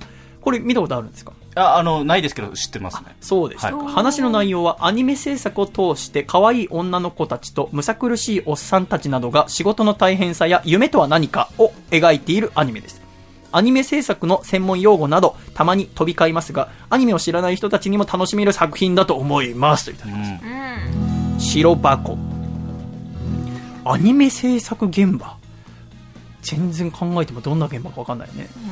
ね、だからなんか白箱っていうのがあのテレビ局とかでもあるんですけど、うん最終的に出来上がった VTR を納品するときに白い箱に入れて持っていくんですよねへー多分そそうなんだれから来てたと思いますそっかそっか。確実かどうかわかんないですけどあ、はいそうなんだね。だからこれを見て楽しければもっとアニメの世界にもしかしたらどっぷりいけるかもしれないという点では、うん見始めるのにいいアニメかもしれませ。うんん続きまして、こちら。ラジオネーム、エルコ将軍からいただきました。シャイさん、皆さん、シャイです。シャイシャイで。す。私がおすすめするアニメは、キルラキルです。名前だけ聞いたことある。うんあのエヴァンゲリオンを生み出したガイナックスから独立した凄腕メンバーが立ち上げた制作会社トリガーの作品です。主人公はちょっとヤンキーチックな女子高生、まとい竜子で、喋るセーラー服、鮮血を着て、父の仇を探して戦うバトルアクションものです。セーラー服、鮮血がバトルモードになるのを、カムイと言い、全裸に近い格好になります。ほう。ライバルの生徒会長、気流院さつきが、これまた尻丸出しのセクシーカムイで戦うのですが、戦闘シーンの迫力は息をするのも忘れるほどです。気流院さつきのお供である生徒会四天王や謎の変態教師や緊迫した場面を和ませてくれる竜子の友達満感色マコなど魅力的なキャラクターばかりなのです。ちょっとお色気要素もあり、ほぼ裸の登場人物だらけなのですが、いやらしくなく、昭和のギャグアニメのようなノリと、各話のタイトルが昭和歌謡の名曲なので、年齢層の高い方にも楽しめる構成となっていると思います。大まかなあらすじしか伝えられないほど伏線があるので、見てくださいとしか言えないのがもどかしいところです。うん少年ジャンプのような熱い展開で、物語の終盤には熱さでなぜか泣けてきたり、アニメを見ながら一人で、うおーと叫ぶという体験は初めてでした。脚本が劇団新幹線の中島和樹さんなので、劇場型の毎回最終回のような緊迫感。セリフに、円弱、伊豆くんぞ、広告の志を知らんや、などの式から引用された言葉があるのも渋くて、シャイさんにも楽しんでいただけるのではないかな、と思います。長々と語ってしまい申し訳ありません。少しでもキルラキルに興味を持っていただけたら嬉しいです。といただきました。熱い熱量の高いメール来ましたね 久しぶりです。メールが2枚にわたるっていうのです。素晴らしいですよね。キルラキル。全然、なんか思っていたアニメと違う感じがしました。面白そう。面白そう面白そうねね。またなんかこう、一回一回楽しめるっていうのはおそらくラ、うんアニメの大切なところな感じがしますけども、最近やっぱりこう、配信だったりとか、あとはネット、あとはブルーレイとかにまとめて見る方とか多いと思いますけど、やっぱりたまたまテレビで見たりして、その一回が楽しくて、途中からでもまたこの続きを見てしまうみたいなのも、アニメのいいところだと思いますので、こうやって一回一回クライマックスがあったりするっていうのを聞くと見たくなりますよね。そうですねほーでは、こちら、青森県ラジオネーム、藤本さんからいただきました。細見さん、笠倉さん、楓さん、シャイ、シャイ、シャイ今回、アニメ好きとして、ぜひ、皆さんに見てほしいアニメ作品があり、メールをさせていただきました。その作品とは、プリキュアです。ほうおう細見さんも聞いたことだけはあるかもしれません。笠倉さんと楓さんは世代的に自分と同じくらいなので、初期のシリーズを少しだけ見ていたかもしれないですね。プリキュアシリーズは2004年からスタートし、2016年現在まで10年以上にわたり続いてきたアニメーションシリーズです。10年この作品のメインターゲットは小さい女の子であり、本来大の大人が見るようなアニメでないのかもしれませんが、プリキュアはそれにとどまらない魅力がたくさんある作品です。魅力について話し始めるとキリがないのですが、その魅力として、子供向けアニメと思えないド迫力な肉弾戦、可愛らしいキャラクター、大人の心にも刺さるストーリーの数々、などなどなどです。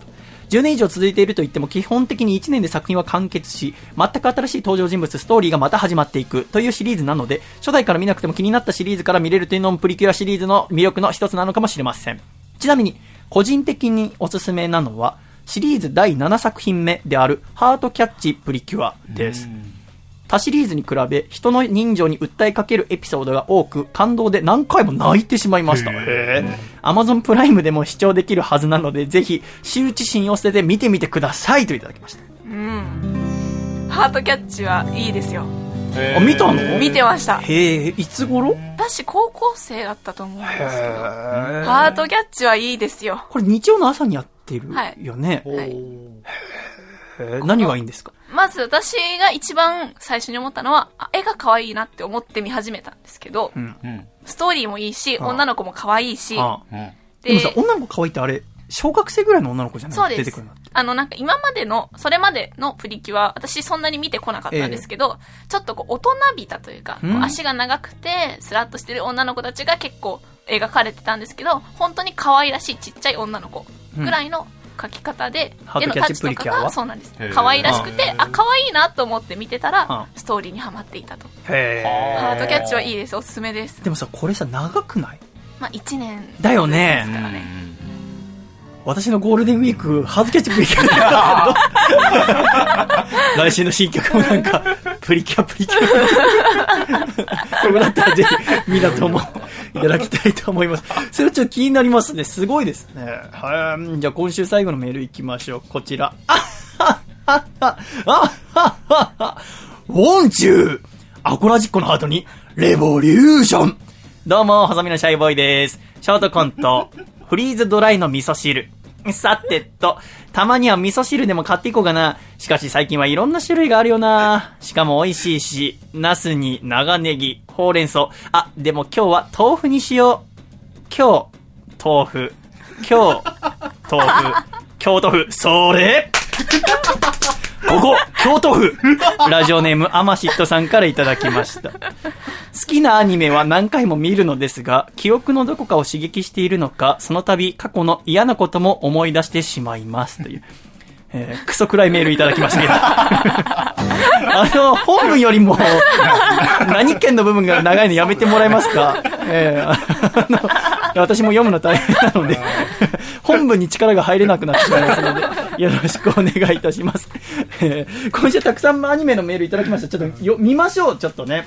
そうですよどれをね。見てみましょうかね。笠倉一番気になったのは？僕、ガールズパンツァー気になってるあガールドパンツァーはいじゃあ君それにしましょうね。あ、でも白箱、あ白箱もちょっと気になるんで、あの、えガールズパンツァーが気になる。あーそう、そうみたいです。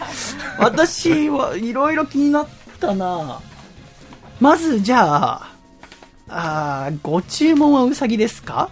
おえー、そしてキルラキル、えープリキュアから見てって言いますか？いいですね。ちょっと見てみます。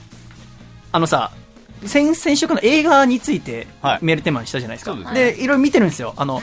ニューシネマパラダイスとか、うんあと幸せのレシピとか、ご紹介いただいたのを見てるんですけど、笠倉さ、はい。室谷慎太郎監督、はい復讐の劇、ドミノマスクの、はいにも好きな映画聞いたんでしょ？個人的に。聞きました聞きましたツイッターのダイレクトメールかなんかで。で、いろいろ教えたっていうのを昨日、室谷さんが来て一緒に唐揚げ食べた時、ああ、はい。ただちょっとシャイ文句があるんだけど、つって、笠倉にちゃんと選んで3つ送ったのに、あいつ見たのを見てないのってラジオで言わないのはどういう神経してんだって伝えといてくれって言われて、俺が怒られたけども、どういうことなんだ君も。、まだ見てないんですよ。ああ、そうなんだね。はいあで、あの、メッセージこうやり取りしてて、ええ軽い感想でいいのでくださいみたいあなことを。あそうですよね。はいわざわざって、君、君から言ったわけでしょ？だって。そうです好きな映画教えてくださいっつって。それで。で、本当になんか、あの、ちゃんとセレクションしていただいたので、ええ見たらちゃんと言いますよ。あそうね。安心してくださいよあそうね。じゃあ見てないってことね。まだ見てないんですよ。聞くだけ聞いて教えてもらって見てないい、や、ちょっとその言い方はちょっと角が立つのでね。アニメは、わ私は見てます。ということでありがとうございます。来週のメッセージテーマは、あーこちらにしたいと思います。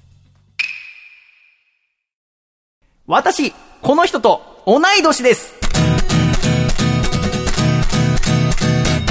シャイということで来週のメッセージテーマは、私、この人と同い年です。なるほど。えー私、ちょっとね、今週、原田真央さん、そして、小田あさみさんとご一緒させていただくということで、同い年の人、ね、いろいろ気になるんですけども、風倉同い年で注目してる人、なんか気になっちゃう人って誰ですあかー僕、アスリートだと、アスリート。あの、石川亮君は同い年なんですよね。同じ寮で。へえ、はい。あ、なるほどね、なるほど、ね。はいで、おばあちゃんが、あの、石川亮君がすごい好きで、うん。あの、同じ寮でも、こんなに稼ぎが違うのね、みたいな、なんか、ブラックジョークかわかんないですけど、いやいやそれね、多分はい。君ぐらいの年代の人は全員言われてる。りょうくんみたいな子だったらね、だって彼だってそうですね。17歳で賞金王とかになってるでしょ。すごかったですね。たまったらやめてくれって話だよね。はい理想の息子やるのちょうどその17ぐらいの時に言われた記憶が残うんだって、榎谷先生も漫画家になるって時に、榎谷先生なんてだって、だから4つしたよ、石川亮君ね。親に、だから漫画家になりたいって言った時に、本当に才能がある子は、石川遼君みたいに高校生とかで結果残してるんだお前何も残してねえじゃんみたいなこと言われたって。引き合いに出されるんですよね。僕はちょっと違うんだけど、なんで高吉は石川遼君みたいに軽やかに笑うことができないのって、母さんに言われたことある。石川両率がすごいですね。だから嫌いです、僕は。あいつ。いやいやいや、やめてください。素晴らしいね。えっと、何でしたっけ？あ、同い年さんはなんか気になってる私は大原桜子さんが同い年なんですよ。ああ、桜子ちゃん。桜子さね、この番組でん。は。ねえ。そうだよ。はいあ、そうなんだ。そうなんです、同い年です。だから21歳の年。はい。なんで、もう友大達、原桜子世代か。友達の友達が、大原桜子ちゃんと同級生だよとか。へえ。ああ、ーそう同ないんだ。年埼玉県だっけ？いや、埼玉じゃないですね。あ、違うんだはい。けど、でも、東同い。年で。あ、そっか、はいそっか。のような、同い年でちょっと注目している人、ぜひ教えていただきたいと思います。懸命につれづれと書いて送ってきてください。皆様からのメッセージ、お待ちしておりますということで、ここで4月23日土曜日に野月くんのライブを見せられた後、気合が入っている社員のライブ音源をちょいとお聞きいただきたいと思います。どうぞ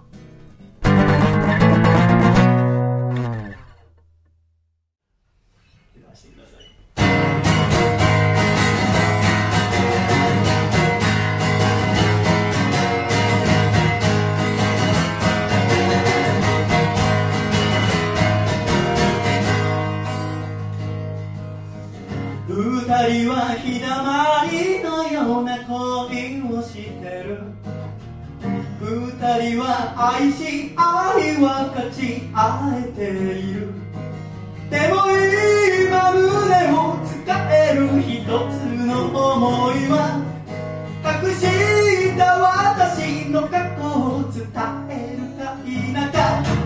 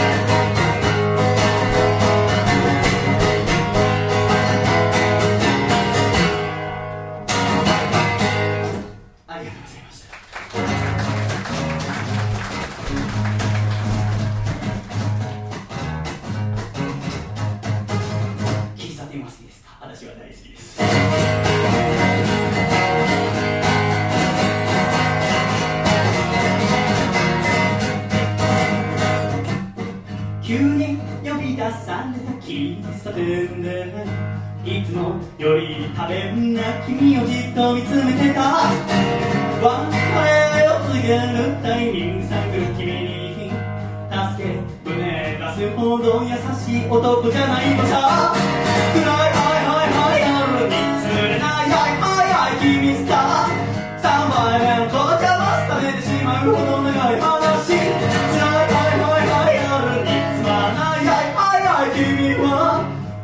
好きな人ができたといえば終わる話だ。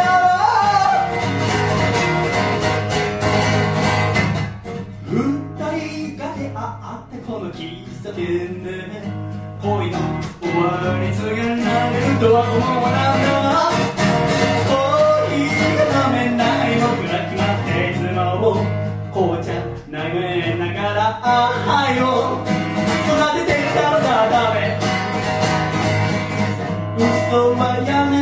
僕ら本当のことを言ってよ。今さら引き止めたりなんかしないよ。好きだよ。それだけは知っていてくれよ。僕らはいはいはい夜に釣れない。はいはいはい君さ。3杯目の紅茶も冷めてしまうほど長い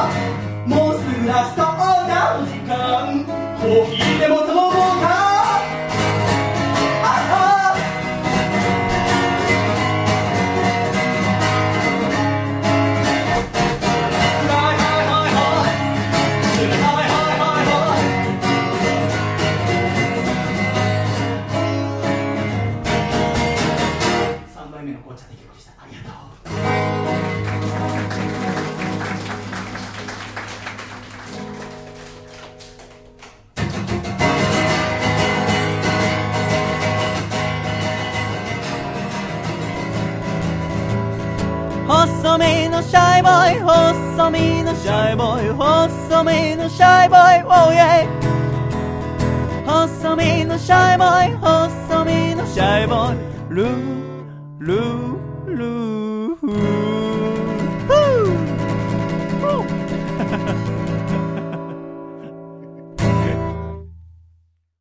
第108回、細身のシャイボーイのアコースティックレディオ。この番組は、大分県カコちゃん、静岡県エルモミーゴ、岐阜県緑、東京都エクストリームパーティー、徳島県ソマ、以上5名の提供で、細身のシャイボーイ、カエデちゃん、笠倉の3名でお送りしてまいりました。今週も最後までお聞きくださり、誠にありがとうございました。では、エンディング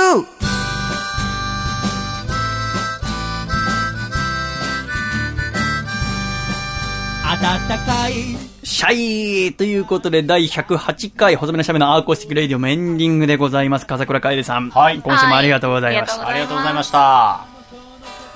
どうですか？足首やっちゃってから初めてのラジオは。はい。まあ喋んのはね、別に影響ないですもんね。そうですね。でもどうなの？だってねでも、やっぱ心の隅にいつでもあるんですよ。何が？ああ、私の足首っていうのが。どういうこと？常に、常に頭のあ中にあ あ私のる。足首。そりゃあるでしょ、部。活はできない。時間、移動もできない。そうだわ。だってゴールデンウィーク中ね、やりたいこと。学校は？学校は金曜日まで休みですね。あ、月曜日とか平日だけども。もう、9あ日もの、休み。そうです。曜日調整があ曜日調整があってうまいこと、ずっとゴールデンウィーク。じゃあもう一週間ぐらい休みだはいったん。だ。1週間ぐらい休みですで、ね。まあ動くことはできず。できず。やっぱ安静が一番だもんね。そうですね。あちゃーでございますけど。じゃあ何して過ごします？何しましょうかね。それこそアニメでも見ましょうかね。でもさ、あれよ、はいあの、水曜日、渋谷のラジオあんでしょ？そう。次の水曜日。そう何日 ?5 月のそうなんです4日よか。はいそれだって朝8時から生放送ってことは結構。でまあ7時でも休みの日だから、あの、満員電車ではないか。そうですね、こう、ねうん大丈夫うんじゃあだと思います。そこだけ不幸中の幸いかもしれませんけど。はい。なんとか頑張って、ね、渋谷のラジオでも喋るのかな、捻挫の話。なんて言って8時間15分喋るから、もっと濃い情報を喋れるかもしれませんよね、捻挫に関して。連鎖に関して喋って、誰が嬉しいんです横浜駅を出て、郵便局の方に15メートルほど進んだタイルとアスファルトの間のところでちょっと滑りまして、ちょっとあの摩擦係数を調べてみたところ、やはりタイルの方が アスファルトに比べて3倍ほど摩擦係数が低く滑りやすいということが今の回で調べて分かりましたみたいな。バカじゃんも ということで、今週の MVP はどなたにいたしましょうか、桜？どうしましょうか結構インパクトのね、ううん。あるメールが届いてましたけど。ありましたね。いろいろアニメのメールたくさんいただきました、はいねネタメールも本当にいただけると嬉しいですね。はい。本当にたくさんのメールありがとうございます。お客様で台本書いたり、あと印刷してメール選びするのがすごく大変で、えー嬉しい悲鳴でございます。来週もぜひよろしくお願いいたします。じゃあ、どなたにいたしますか？どなたのが一番印象に残ってますか？あ、まあ、嫉妬さんああ。ウォンチューアコラジンのハントにレボリューションどうも細めのしゃべりでショートコードフリーズドライの水しさてとたまには味噌汁でも買ってこようかねしかし配球いろいろある種類あるなしかし美味しいし長ネギナスほうれん草でも今日は豆腐にしよう京都京都府豆腐京都府京都府それここ京都府ラジオネームアマシットさんではなく、えーラジオの東京都の、えーキルラキルを教えてくれたエルコ将軍に 大学18回、そのシャイブ MVP を差し上げたいと思います。おめでとうございますおめでとうございますありがと。うございます。ああれで毎週 MVP あげたらだって、毎週読まなきゃいけなくなっちゃうし。そうですよね。さらに長文が来るかもしれない。楓さんがさ、メッセージテーマの最後になんか変なあの始まったと思ったらもうすぐ天下さんだって分かってずっと笑ってるからさ 何県何県って思いながら。今日は豆腐にしよう。今日豆腐。今日豆腐。京豆腐。それ そうです。京都府でしたね、今週。えーみんな元気ですね。元気一番いいと思います。えーすごく嬉しいですね、私も。ちょっと私も今、ちょっともう音楽漬けの毎日を過ごしておりまして、なかなかあんま外に出る機会がないんですけども、こうやってね、うんラジオを通して皆さんと、こうやって、触れ合えることとても嬉しく思います。ただですね、ちょっとあの、問題が生じておりまして、まあ、曲溜まってきて、マスタリングっていういろんな曲をスタジオに入って、こう、一個の CD にする、まとめたりする作業とかですね、あの、CD のプレス代、あとジャケット撮影をするちょっと資金が今全く尽きておりましてですね、なんとも今 CD を出せない、で CD 出せないとまたラジオの制作費も入ってこないということで、ちょっと苦しい状況でございまして、ぜひ、もしどなたか良ければスポンサーになっていただければ、あと、もう本当に友達に頼むのは心苦しいんですけど、今おそらくエジプトの海の上あたりにいる、えー小林くんあたりぜひちょっと助けていただければと思います。個人的に初めてちょっともう恥忍んで言わせていただきます。ちょっとなんとか続けさせていただければと思います。どうぞ。